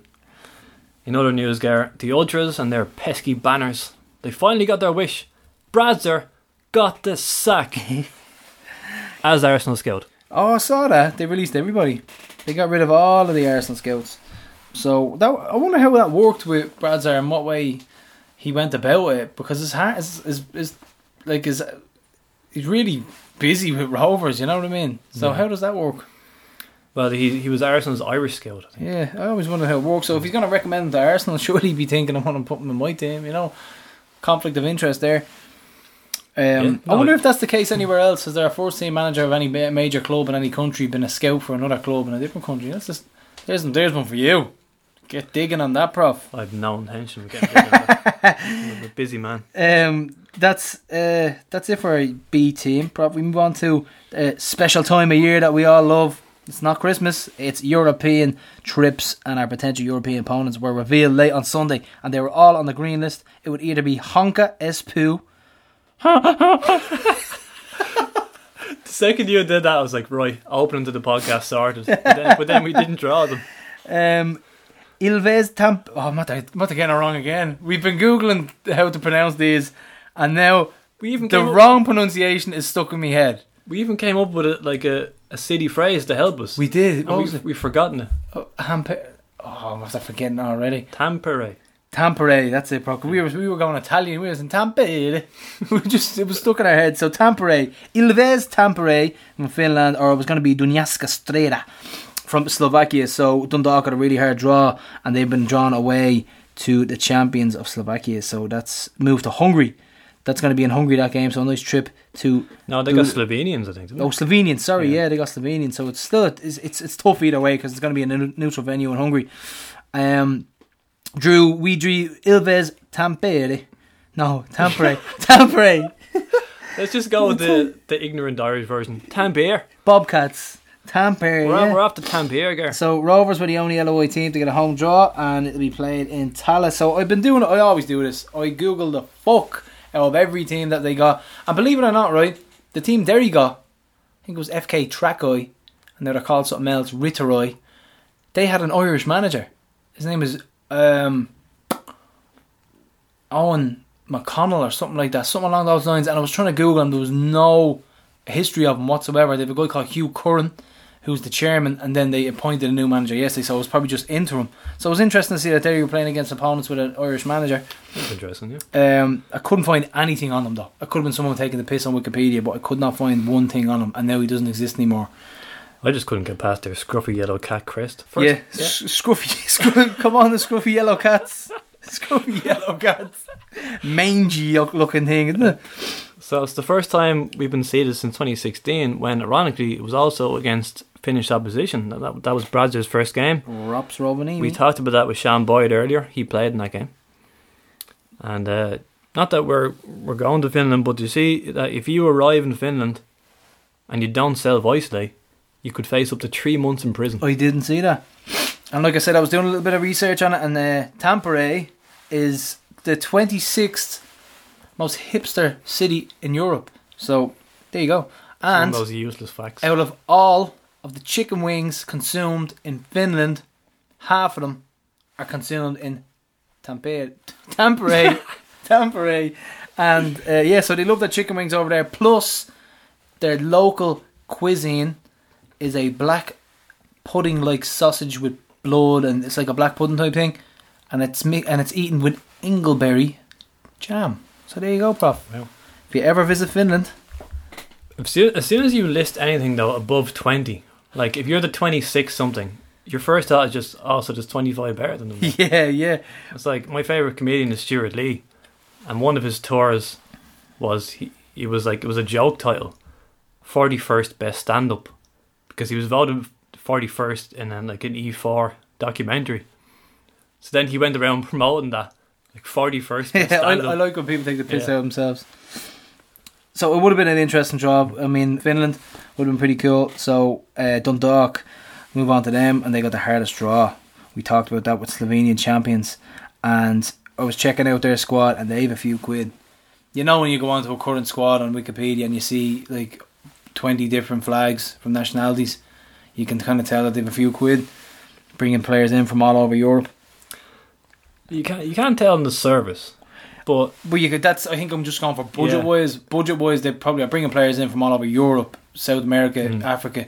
So you can kind of guess that they do have a few quid. Yeah. Their caliber might be a little bit better. when you when you dig deeper, I suppose you find different things. Remember that te- that uh, Apollon last year, like until we interviewed that uh, UEFA um, correspondence, we didn't realize that a lot of those like Spanish players and things were coming from like the second tier of Spain. Yeah.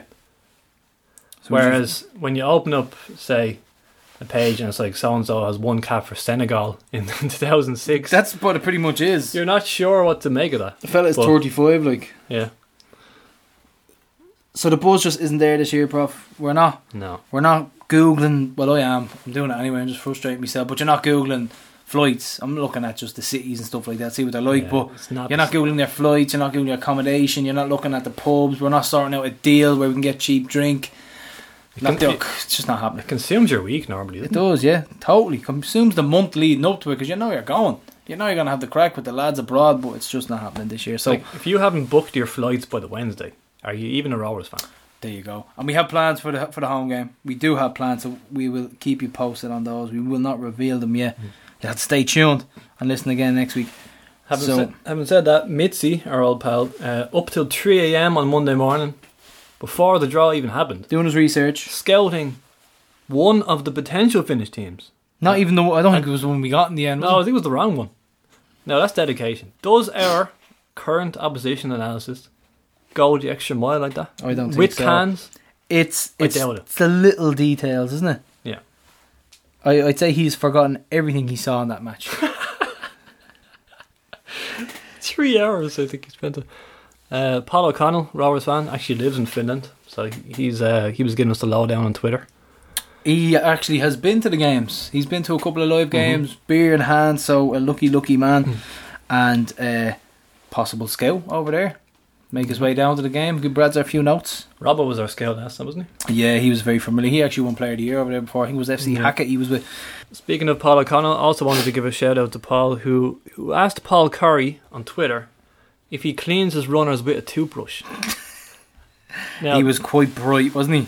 the, these were blindingly white runners. Yeah. Like you had to cover your eyes from the screen. It was the color was so off. He was going for comfort more than anything, wasn't he?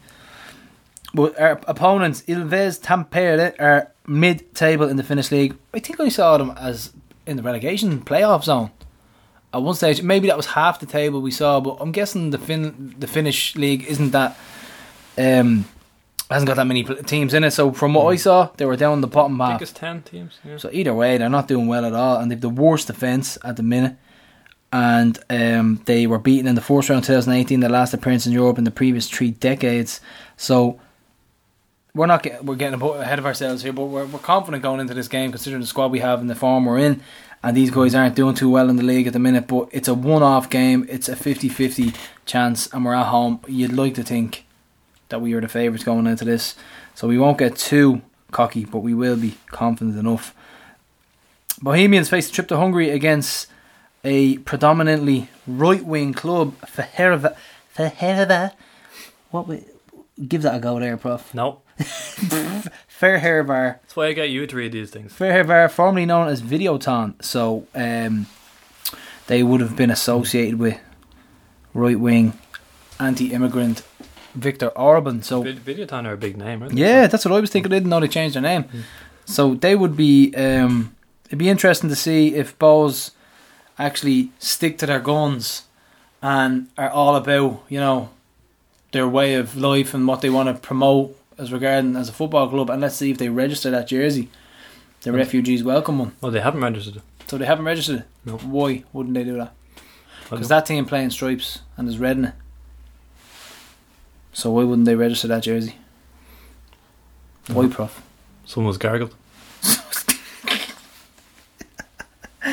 Oh, Danny Mandroiu and a beat. Yeah, so uh, yeah, so that's them. They are going to where's that game being put played, Prof? Uh, in Hungary. Yeah. It's in Hungary, yeah. so you know what that means, Gar? What's it mean, Prof? Bohs still haven't seen the inside of the Aviva. It's lovely in there. It's lovely and big. It's quite nice and cozy. It's great when you win a cup in it as well. yeah. I, I think it's great. Ten years later, they don't know what it's like in there. Yeah. You'd love to see it. They love to see it. So we've Derry travelling all the way to Lithuania, Prof. They're going to Vilnius and they are playing. Uh, there's a lot of ch- clubs changing names. This is Riteriai. They were FK Trakai. They're knocked out of the competition at the fourth Hurdle last year against a team from the Faroe Islands. So that's a big. They've they've gone through the ringer. They have. They've same with the Bohs team. The team that Bohs are playing. They've changed their name more than Cork. So uh, it's it's crazy. But there's a lot of teams changing their names. They are currently sixth in A League in a disappointing league season, in which they won one of their last 14 games. So Derry should be confident going into that. Yeah, you'd fancy Derry there. You'd fancy Derry going into that one. Uh, Bohs and Derry will be able to play in their respective countries as they are green listed. So that is Bohs going to Hungary and Derry going to Lithuania. Did I hear Dan McDonald correctly the other day? He said that the prize money for winning our league this year is eight hundred thousand. Our league, Yeah, could No, have swore no he said eight hundred thousand. not a chance in hell. So 110 normally. There's no way they're going to increase that by. 800%. But is this not the FAI? In the way they have to put more money into the pot. If it is, clubs back. if it is, that's amazing. Because if it is, that means this is the first time in many a year where it's not more lucrative to just win around in Europe than is to win your own league. The money is everywhere. This is the big one. This is the big year to be winning the league and to go far in Europe. Because if you go through one round, you're guaranteed another two. Am I right? Yeah, I think you're guaranteed three ties, Because then you even if you lose. you go into the you go into the like other Europa League, and then you go into the what was it The the Europa Conference. the Tin Pot Cup or whatever it's called. But either way, it's Europe, and I'm happy to be hmm. playing and I'm happy to be competing. So I'm actually excited about this new I Europe cannot competition. wait, man. Imagine being in with. Okay, maybe it's fanciful to say we're in with a chance of winning it, but you know what I mean. We're we're playing clubs who are at our level. It's it's brilliant. We're competing. It's no way taking the shine off it whatsoever. It's brilliant, and if you're not excited about Europe because it's another competition that you could say is hmm. slightly less prestigious than the others. You can fuck off, man. It's I'm totally excited about this. Plus, there's a hmm. financial package there for us that if we get a hold of that, we can really kick on. So, yeah, definitely looking forward to that, man. But, really um, am. Well, having said that, yeah, I mean, there's no prioritising one over the other uh, because we're quite close to being seeded in the Champions League next year. And what you're talking about, where you, you could be, have uh, you know three ties Yeah. guaranteed. So if we get a decent result here, if We go through one round. yeah, that should mean we're seeded in the Champions League It next should year. tip if, us over, if we it? win the league. Weren't we the very, very last league to, team to be seeded this year? Um, I think we were right down the bottom. that well, it wasn't a country seeding. That was our own Oh, it's just the coefficient- coefficient. Yeah. yeah. So everything's important. It is. It's such a big season. Winning this round, winning the league, getting to the Champions League. This is the one. even talking about more, it makes me want to be at the game just on Sunday. But even that, just like the Pats game as well. If you are going to it, it's not the same. Let's say we did manage to bunk in, we got in through some way or media or Yeah. whatever. It's not the same. It's quiet. There's no fans. Mm. You're hearing every tip and tap and every scream and shout. It's not the same. So, is it? Am I mad to say that? Maybe I don't want to go back until the fans are there. I want to go Is back. crazy thing I to want say? to go back in with 500 people. That that'd be a bit of crack. Yeah, I'll do that. Yeah. But I think if if we're talking about the 200 people, which would just be staff, employees, Hmm. guards, stuff like that, I probably don't think I want it. Don't know. We'll see. Hmm. So Linfield, move on to them in the Irish Football League. We have Linfield's Champions League tie was postponed. One of their players had COVID, so we're yet to see if that's going to be a walkover. If it is, that's I mean that's easy money for them. That's them through around without having to play ball. Imagine this happened to us. But there there is a cost of getting the team there. That's the only thing now. But imagine going out of Europe because one of our players tested positive. Oh, you'd be sick, wouldn't you? Nothing to do with on the football pitch. Just Wow. a chance occurrence. It can happen. Easily, it could happen. Players are getting tested. What I think it's every. What are we now? We're going, uh, but by the time this comes out, it'll be Thursday. They probably will have tested yesterday, which is today, Wednesday. Oh, I ain't gonna think about that. That's something we didn't even think about. So hopefully, our players are behaving themselves. Is testing continuing? I thought that It was has to. just for the four clubs. Remember, Surely, it has to be. remember they released it every week, like four or five rounds of testing, and then you didn't hear about it again. I think they, I think they are. I think they have to think about it. Hmm. It has to be a regular thing, doesn't it? But they only tested the Waterford squad after that uh, incident where don't one of them displayed symptoms. I'm not too sure. That's something we can look Yeah. into. So that's Linfield going through, I'd say, more likely. Uh, FAI Cup second round draw is today at midday. So as you are listening to this, it is Thursday, and we will know who our opponents are. So uh, we'll guess. We'll give it a bash. Rockmount are gone. Or no, Rockmount, we can't get them. Uh, give me Finn Harps home. Finn Harps at home, not, please. not body buffet, considering how much we'd have to pass earlier. Yes. That'd be just our luck, wouldn't it? yeah, no, give me Finn Harps at home and I'll take that. This is the least nervous I've ever been for an FAI Cup draw. I actually don't care. We've won the cup. yeah. Oh no, don't talk like that. We'll end up getting someone really tough. We'll end up getting some away trip. I just don't want to go. Well, do you know what? Considering the, way things are now, away trips aren't really away trips anymore for the team. Do you know what I mean? There's Yeah, no, true, yeah. there's no real stigma attached to it anymore. But no fans getting in your face, there's nothing like that. So Can you imagine this was the year we were gunning to end our drought and we were building towards an empty Aviva? Oh man, it'd be horrendous, wouldn't it? Thank God Jesus, we won we it. Yeah, thank God we won it. Yeah, dead right. So you will, as as we are speaking, you will know who our opponent is, if in away or if it's home, and who we have. So uh, yeah, we look forward to that draw.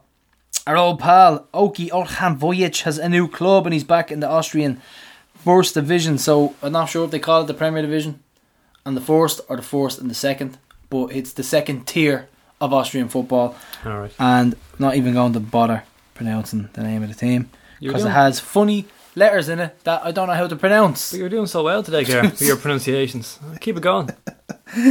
All sorts of umlauts and everything in this, and uh, mutated A's.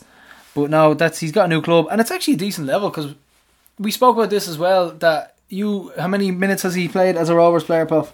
In the league, 215 minutes. So 215 minutes, right? So that's two games, pretty much, two and a bit. He's got two goals. Pretty good. Pretty good going. He's got two goals, didn't he?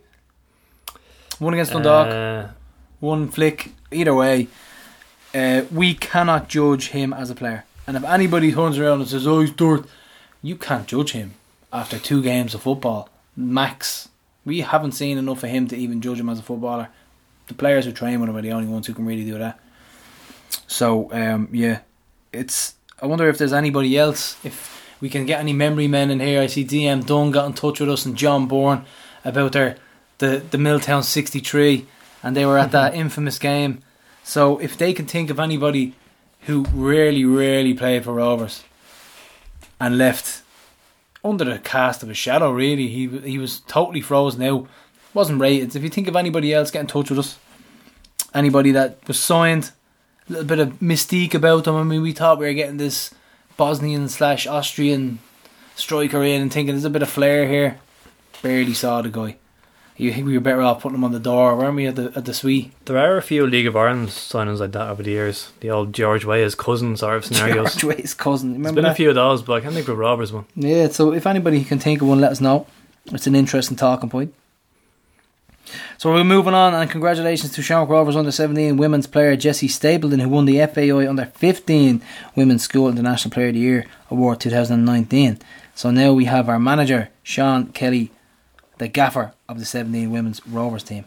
So, uh, Sean, first of all, could you give us some background on your, your own playing and coaching career before you came to Rovers?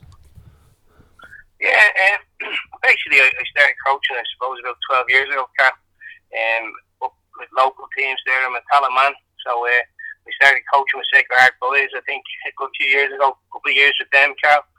And I uh, progressed down to Kilnamanagh, again, coaching with the boys, and, you know, I was enjoying that. And then I three daughters of my own, and they started to show an interest in um, playing football.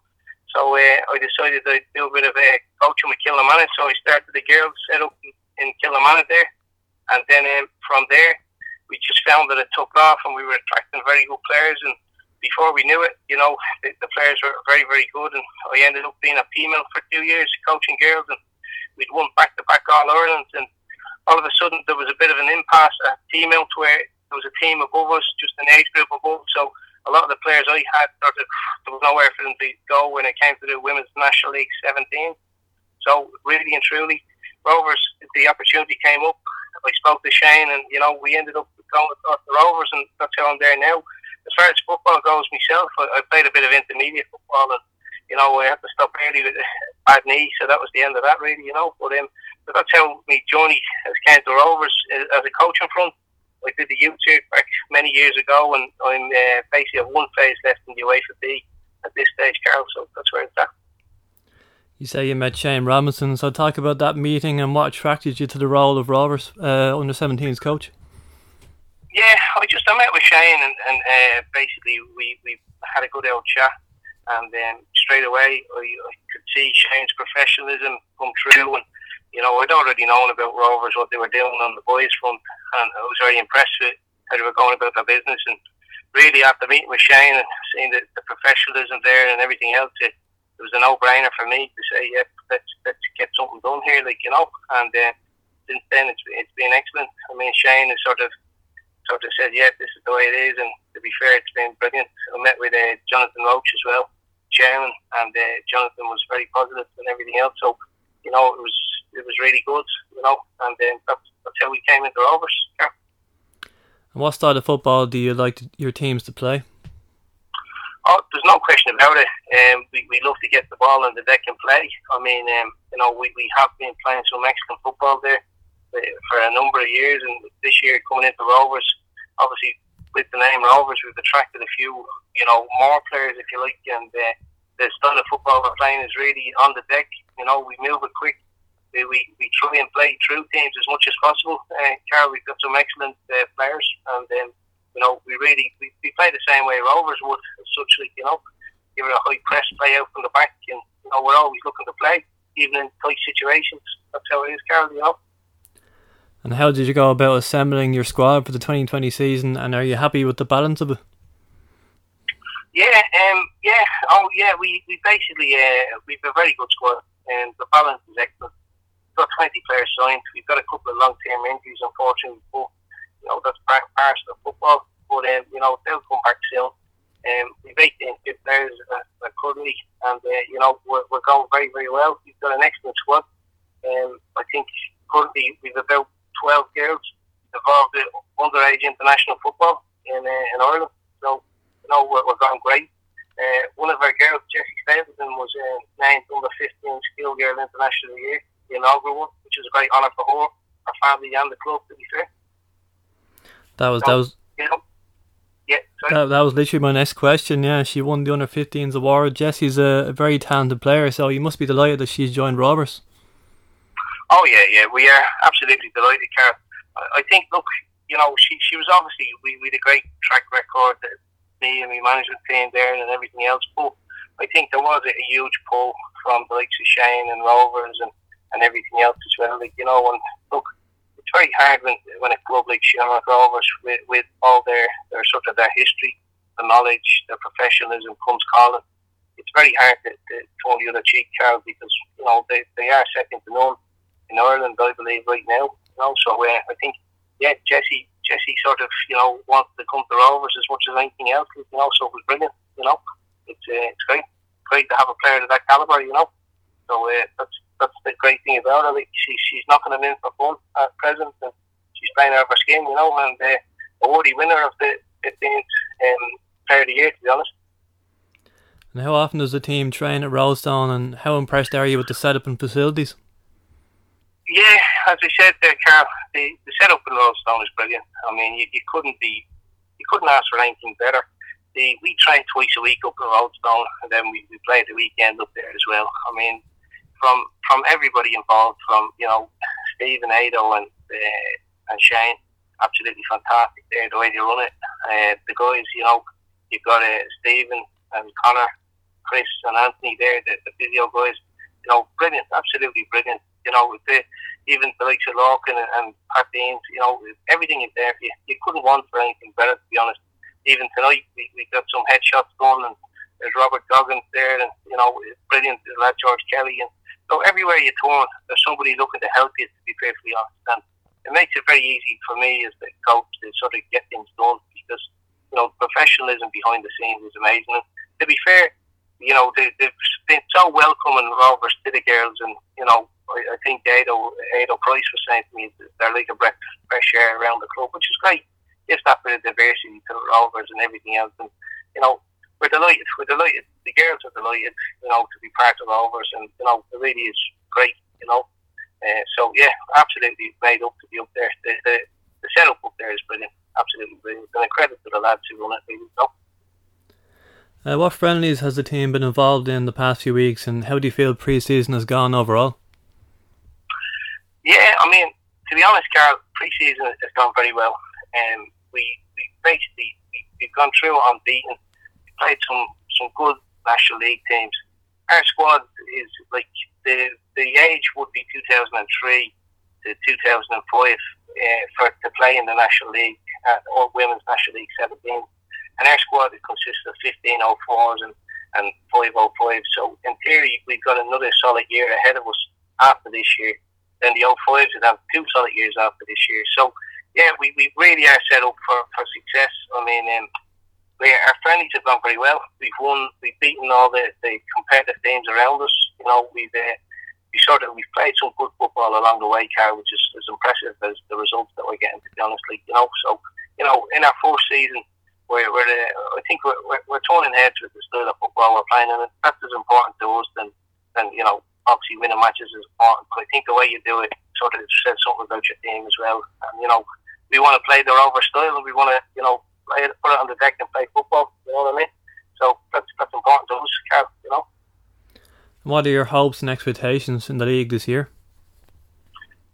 Yeah, I mean, look, you, you never know from one day to the next how how you're going to perform. Like you know, our hopes are that we, we go all the way. To be honest, like you know, and if I'm being honest, we have the squad that can certainly compete. But again, you never know what happens in, in 90 minutes, Carl, as they say. You know, I know it's a cliche, but it is true. But really and truly, yeah, I mean, whoever beats us will probably win it. That's that's how I feel about it. Like you know, and if our friendly results are out to go, well, yeah, it's, it's possible. But again, they're only friendlies, and teams will improve as, as the season goes on, but I'd like to think we will as well. Like you know, so yeah, we're, we're really we're really looking forward to a positive year. As I say, it's been a great a great start into the Rovers, a great introduction. We, we as I say, we, we've made great strides, and uh, we really are hopeful for the season ahead. Um, if we can just get the season going with this uh, COVID nineteen, I know it's serious. So unfortunately, our first league match looks like it, it could be falling by the wayside already. Like you know, that's the greater world. We can't control that, can we? Really, you know. And how much has COVID 19 restrictions affected your preparations and are the players adapting to them? Yeah, um, we are adapting. There's no question about it. Uh, when we were in lockdown for a good few months, you know, Rovers and ourselves were sending the girls regular sort of things to sort of keep themselves ticking over and, and doing a few bits and bobs. And, you know, it, it has slowed us down. We were hoping to start a season way back in April, I think the start of April, but unfortunately, we're knocked on the head as these things happen. And look, we're, we're back flying. We were flying before then, and you know, in pre-season before for the original start date. Look, we're, we're, we're going good again, Carl, and I'm happy enough that we are where we are. Unfortunately, a few of the girls, we've three girls out of Kildare who, you know, we tried tonight and we couldn't have them up. But look, that's, as I say, that's there's nothing we can do about that. That's some things take priority, and that does clearly in this case as well. Like, you know, so yeah, we're really positive about the season. I think you know we uh, have everything set. As I said, you know, even when we be in Rovers, the lads will take the odd session. Uh, Shane Ado, what have you, Stephen. It's fantastic. I think the girls really enjoy that side of the building. You know, so yeah, um, we're, we're, we're getting through it, I suppose, as much as anything else. And you know, and again, the way Rovers handled the, the whole um, COVID nineteen training and the social distance training was first class. You know, so um, we're delighted. You know, so that's that's it, Carl. Yeah. And how much is everyone looking forward to kicking off the season at home to Athlone Town on Sunday? Oh, Jesus. I think, you know, we all wish it was was tomorrow, to be honest, Carl. We really do, like, you know. Um, please God it goes ahead and, you know, it'd be great if it does uh, because we're ready. There's no question about it. We played at Athlone in a friendly a couple of weeks ago and hopefully the positive result down at Athlone, like, you know, so we'd be looking forward to this, to be honest, uh, Carl, like, you know. So, um, you know, we, that was our first game back after the COVID lockdown, so um, we had a positive result on the day, and I think you know chances are we could have another positive result if I'm being honest as well. You know, so um, the girls are certainly looking forward to it immensely at this stage. It's been such a build up and such a build up, like you know, but, but we're definitely the squad is flying at the minute, and you know we're looking forward to it. Suppose the GAA would be well ahead in terms of women's football, but women's football is reckoned to be the fastest growing sport in Ireland. Are you seeing that yourself? You know what, uh, Carl, I, I've been involved in women's soccer now for seven years, and you know, I, I've spoken to a lot of women uh, and people who've been involved in girls soccer for a long time, and it really is on a boom. Uh, women's soccer at the minute. The FAI have helped that greatly the emerging talent programs and stuff like that. But uh, I, I do think it, the amount of young girls going out there and aspiring to play soccer now is amazing like you know, with three daughters, the three of them played soccer. The youngest one is still playing a bit, you know, but we're a, we're a, uh, joint soccer as well. So I do think it's on a crest of a wave. Women's soccer, you can see it even when you go down to the, to the Irish international games at Palace Stadium. It's uh, fantastic. The crowds that they're getting now, where you know, we go back ten years ago, you'd be lucky if you if you got five hundred a match, you know. Where now they're getting like you know three, four thousand. I think there was was five or six thousand in a match there just recently for the women. You know, so look, it, it's great, it's gone great. The Women's National League um, has been fantastic as an initiative for women's soccer, and it just keeps going from strength to strength. And you know, back with the FAI and the clubs, obviously as well, who will participate because they're as important as anybody, in my opinion. And you know, Rovers going into that arena is brilliant. I mean, right now it's a, the 17th National League and it's a first logical step. But I know I'm speaking to the chairman, Jonathan Roche, and I think Jonathan, you know, sort of said, yeah, Sean, in a couple of years we'd like to see ourselves in the Women's National League. And, you know, I don't see why the squad I have can't be the backbone of that in a couple of years' time, to be honest, Carl. Do you get any negativity about the sport from the men's side of the game? Um, you, you would always, like, have something there, like, you know, but uh, as in like you know. But again, I think most men are very respectful. Like when it comes to, to that, like you know, and they, they wouldn't really be negative about it. And I don't I don't find that. And I'm involved in the girls soccer a long time. Uh, no, I think they, they take it for what it is. Look, it's it really is apples and oranges when it comes to men and women's when it comes to soccer and what have you. Like women's national league team, they would only be comparable, and it's physicality. It comes down to every day of the week.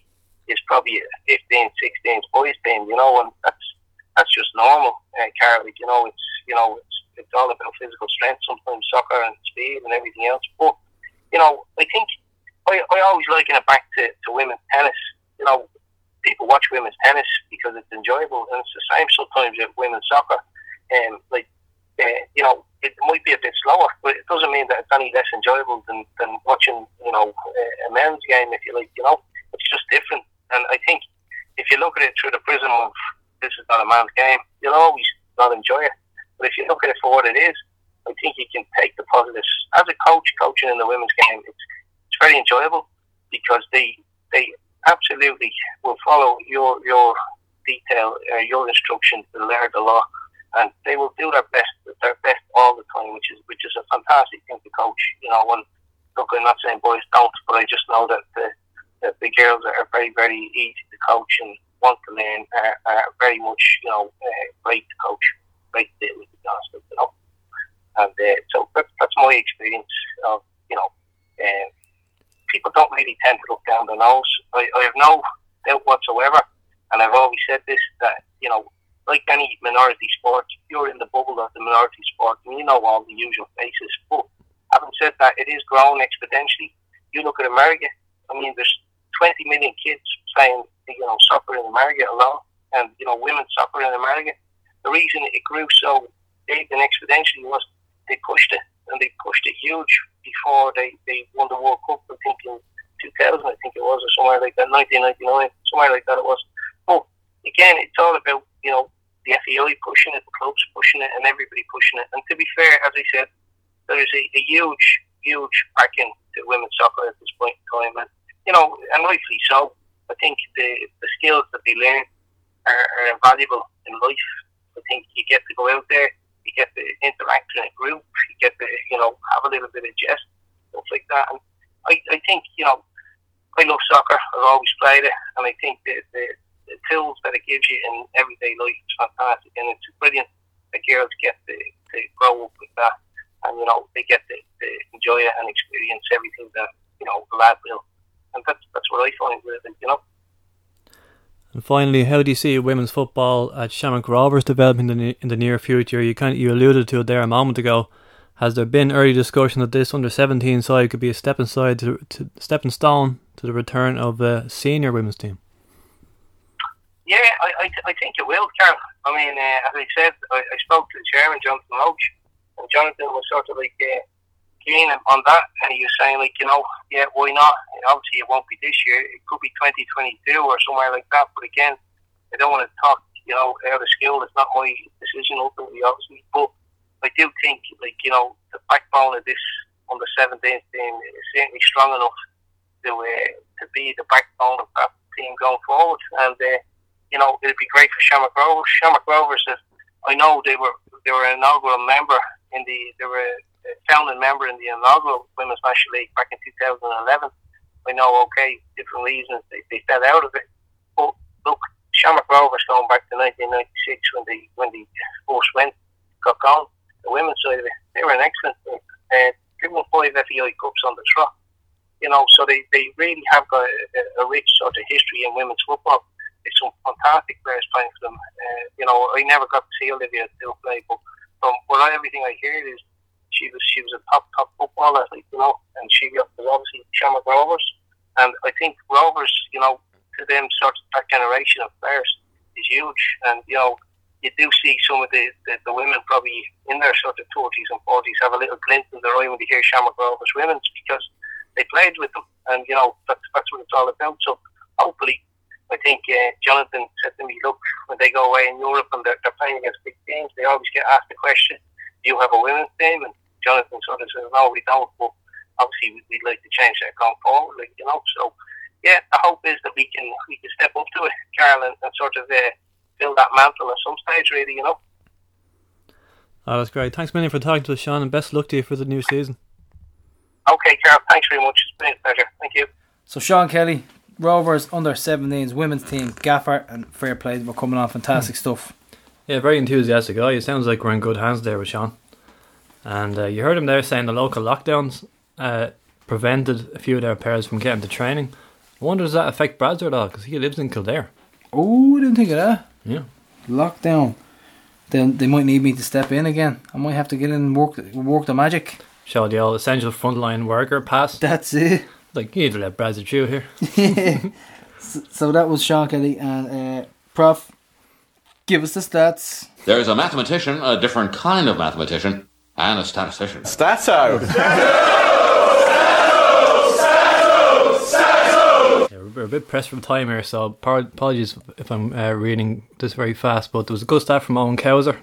He said 10 of Rovers' 20 goals this season have come in the last 20 minutes. Oh, I love it. We were level with Bohs and Sligo and losing to Dundalk and Derry after 70 minutes of those games. And as for come from behind wins, you've heard me mention this one countless times over the years. We've already done it three times this season, come from behind to win. We did it four times last year. Galway in the Cup, Apollon at home, Brann at home, Waterford away, opening day. But in the league, three times this year. That's already as that's already more than the previous. Trevious, I like that. I like that. I'm robbing that. Told you I was speaking fast. Trevious. That's already more than the previous three seasons combined. Because the only other league win from behind was Galway 2017. It's crazy. So Prof is banging them out again here. Yeah. Saw someone on Robert wondering have we won our first seven games of the season before, but I said at the time when we won our first five, never mind seven, that was our best start to a season since 1965-66. We won our first 11. So the moment we won our first five, that was already our second best start to a season ever. Loving it. And league winning runs in general, I said that last week. The record was 12 in the in the 1920s. 12 in a row, 1920s. Yeah, yeah. So we're looking for 11 now to equal our second best ever run. Uh, we're six games unbeaten against Pats. Five of those wins, clean sheets in all of them. They were one of four clubs who never managed to score a goal against us last season. So club- Pats didn't score once against us. No. I'm gonna, I'm gonna roll that one out and work. Uh, we went six unbeaten against them in the Michael Neal era and the four in a row. But we're looking for seven unbeaten against them for the first time in all competitions Ooh. since a run of ten in 1969. So another potential long-term stat to be broken. Looking for a four straight win in Richmond Park. We actually did do that in the 1980s. I always thought this was a cool stat. In all four seasons of the four in a row, we won away to Pats every season. Ah, yes, Yeah, love it. we even won. Happy hunting ground. We even won a Harry Bolden testimonial for good measure. Just to throw it at in. Richmond Park. Uh, Dean Williams, I, I asked myself the question last week had he made a start yet? And he did. He started in Waterford. Remember the 2 0 win earlier on in the year? Yes. So, altogether, he's made one start and four sub appearances in the league in his Rovers career. Two starts for the B team, two starts in the Leinster Senior Cup, but yes to score. So, Can we just have a quick little word on mm. C Block about his perseverance, right? 17th top goal, goal scorer, 19th top goal scorer, goes on loan, top goal scorer, goes on loan again, top goal scorer, finally gets his chance. It's it's great to see it. It's great to see a young guy come through the academy and get a chance in the first team. And we are now proud sponsors of his away jersey, the Tifties WhatsApp group. the C Block Supporters C Club. Block Supporters Club. So we are proud, proud sponsors of that, and that will be going through and hopefully in for the sales program. So delighted to sponsor Young C Block, and hopefully he'll bang home a couple of goals. Have, prof, have you got any more stats? I do not. There are no more stats. They don't exist. They don't exist. So starting 11s and predictions.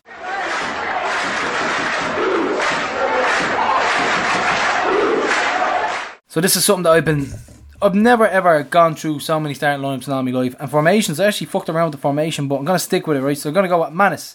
I'm gonna go Pico Joey and Grace, the usual back three. I'm gonna go I'm gonna stick with Laugh on the left, right? Mm-hmm. I'm gonna stick with him. see what happens. Finn on the right. That was the big debate whether Finn was going to play in the middle and play his pressing game, or he was going to and put Marshall in there. But that's not what I went for. I went for Finn on the right again with Gary O'Neill and McEneff in the middle doing the dirty work. I'm going to have Burke, Byrne, and Greener. So you could say it's a slight formation change with Burke and with Burke and Byrne moving slightly more up the pitch with Gary O'Neill and McEneff in midfield positions. So you could say it's a 3-4-3, but we probably will morph into the cloud at some stage and Greener up top. I'm going for a 1-0 win, tight win out here in Richmond Park. I'm going to say Greener to get on the score sheet because he's um, he's due a goal. I'm going to go 1-0. So it's going to be Burke and Byrne up top with Greener in a slight Christmas tree looking formation. Not much of a big change there, but 1 0 win with a Greener goal. Jack Byrne, no look pass, slide rule in there. I'm going to make one tweak just for the sake of it. I'm going to actually put Finn in the middle and I'm going to start Marshall. Oh, this has this was coming. I mm-hmm. didn't. I bottled it myself, but it was coming because Marshall has had a good few. Um, he had a good few cameo appearances. Same with Gaffney. Gaffney can count himself unlucky here. So I suppose that means I have to drop somebody, maybe make Burke an impact sub again. It all Uh, depends on the fitness, doesn't it? I'm yeah. presuming Burke is fit. I'm presuming Gaffney still might have a little knock. It's probably just me favoritism, but yeah, that's what I'm going for. What's your what prediction of goal scorers, bro? Prediction I'm going to say a 2 1 victory with goals from Jack Byrne Yes. and Gaffney to get his first goal off the bench. Get in there. So that is it for this week. Thanks for listening and keep on hooping. See ya.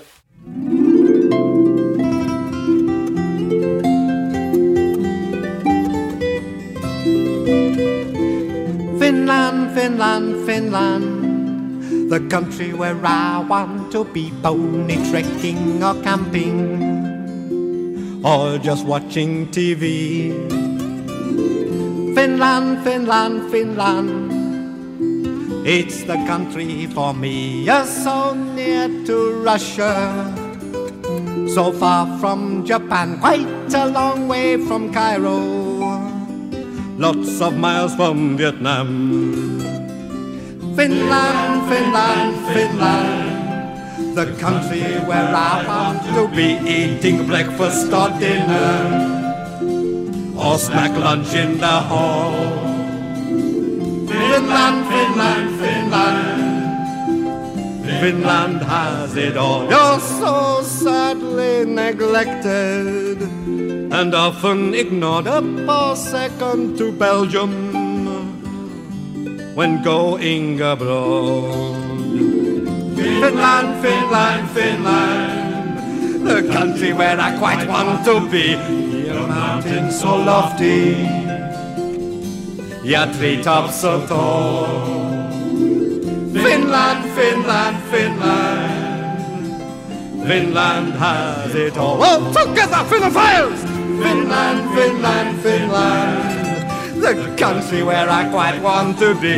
Your mountains so lofty, your treetops so tall.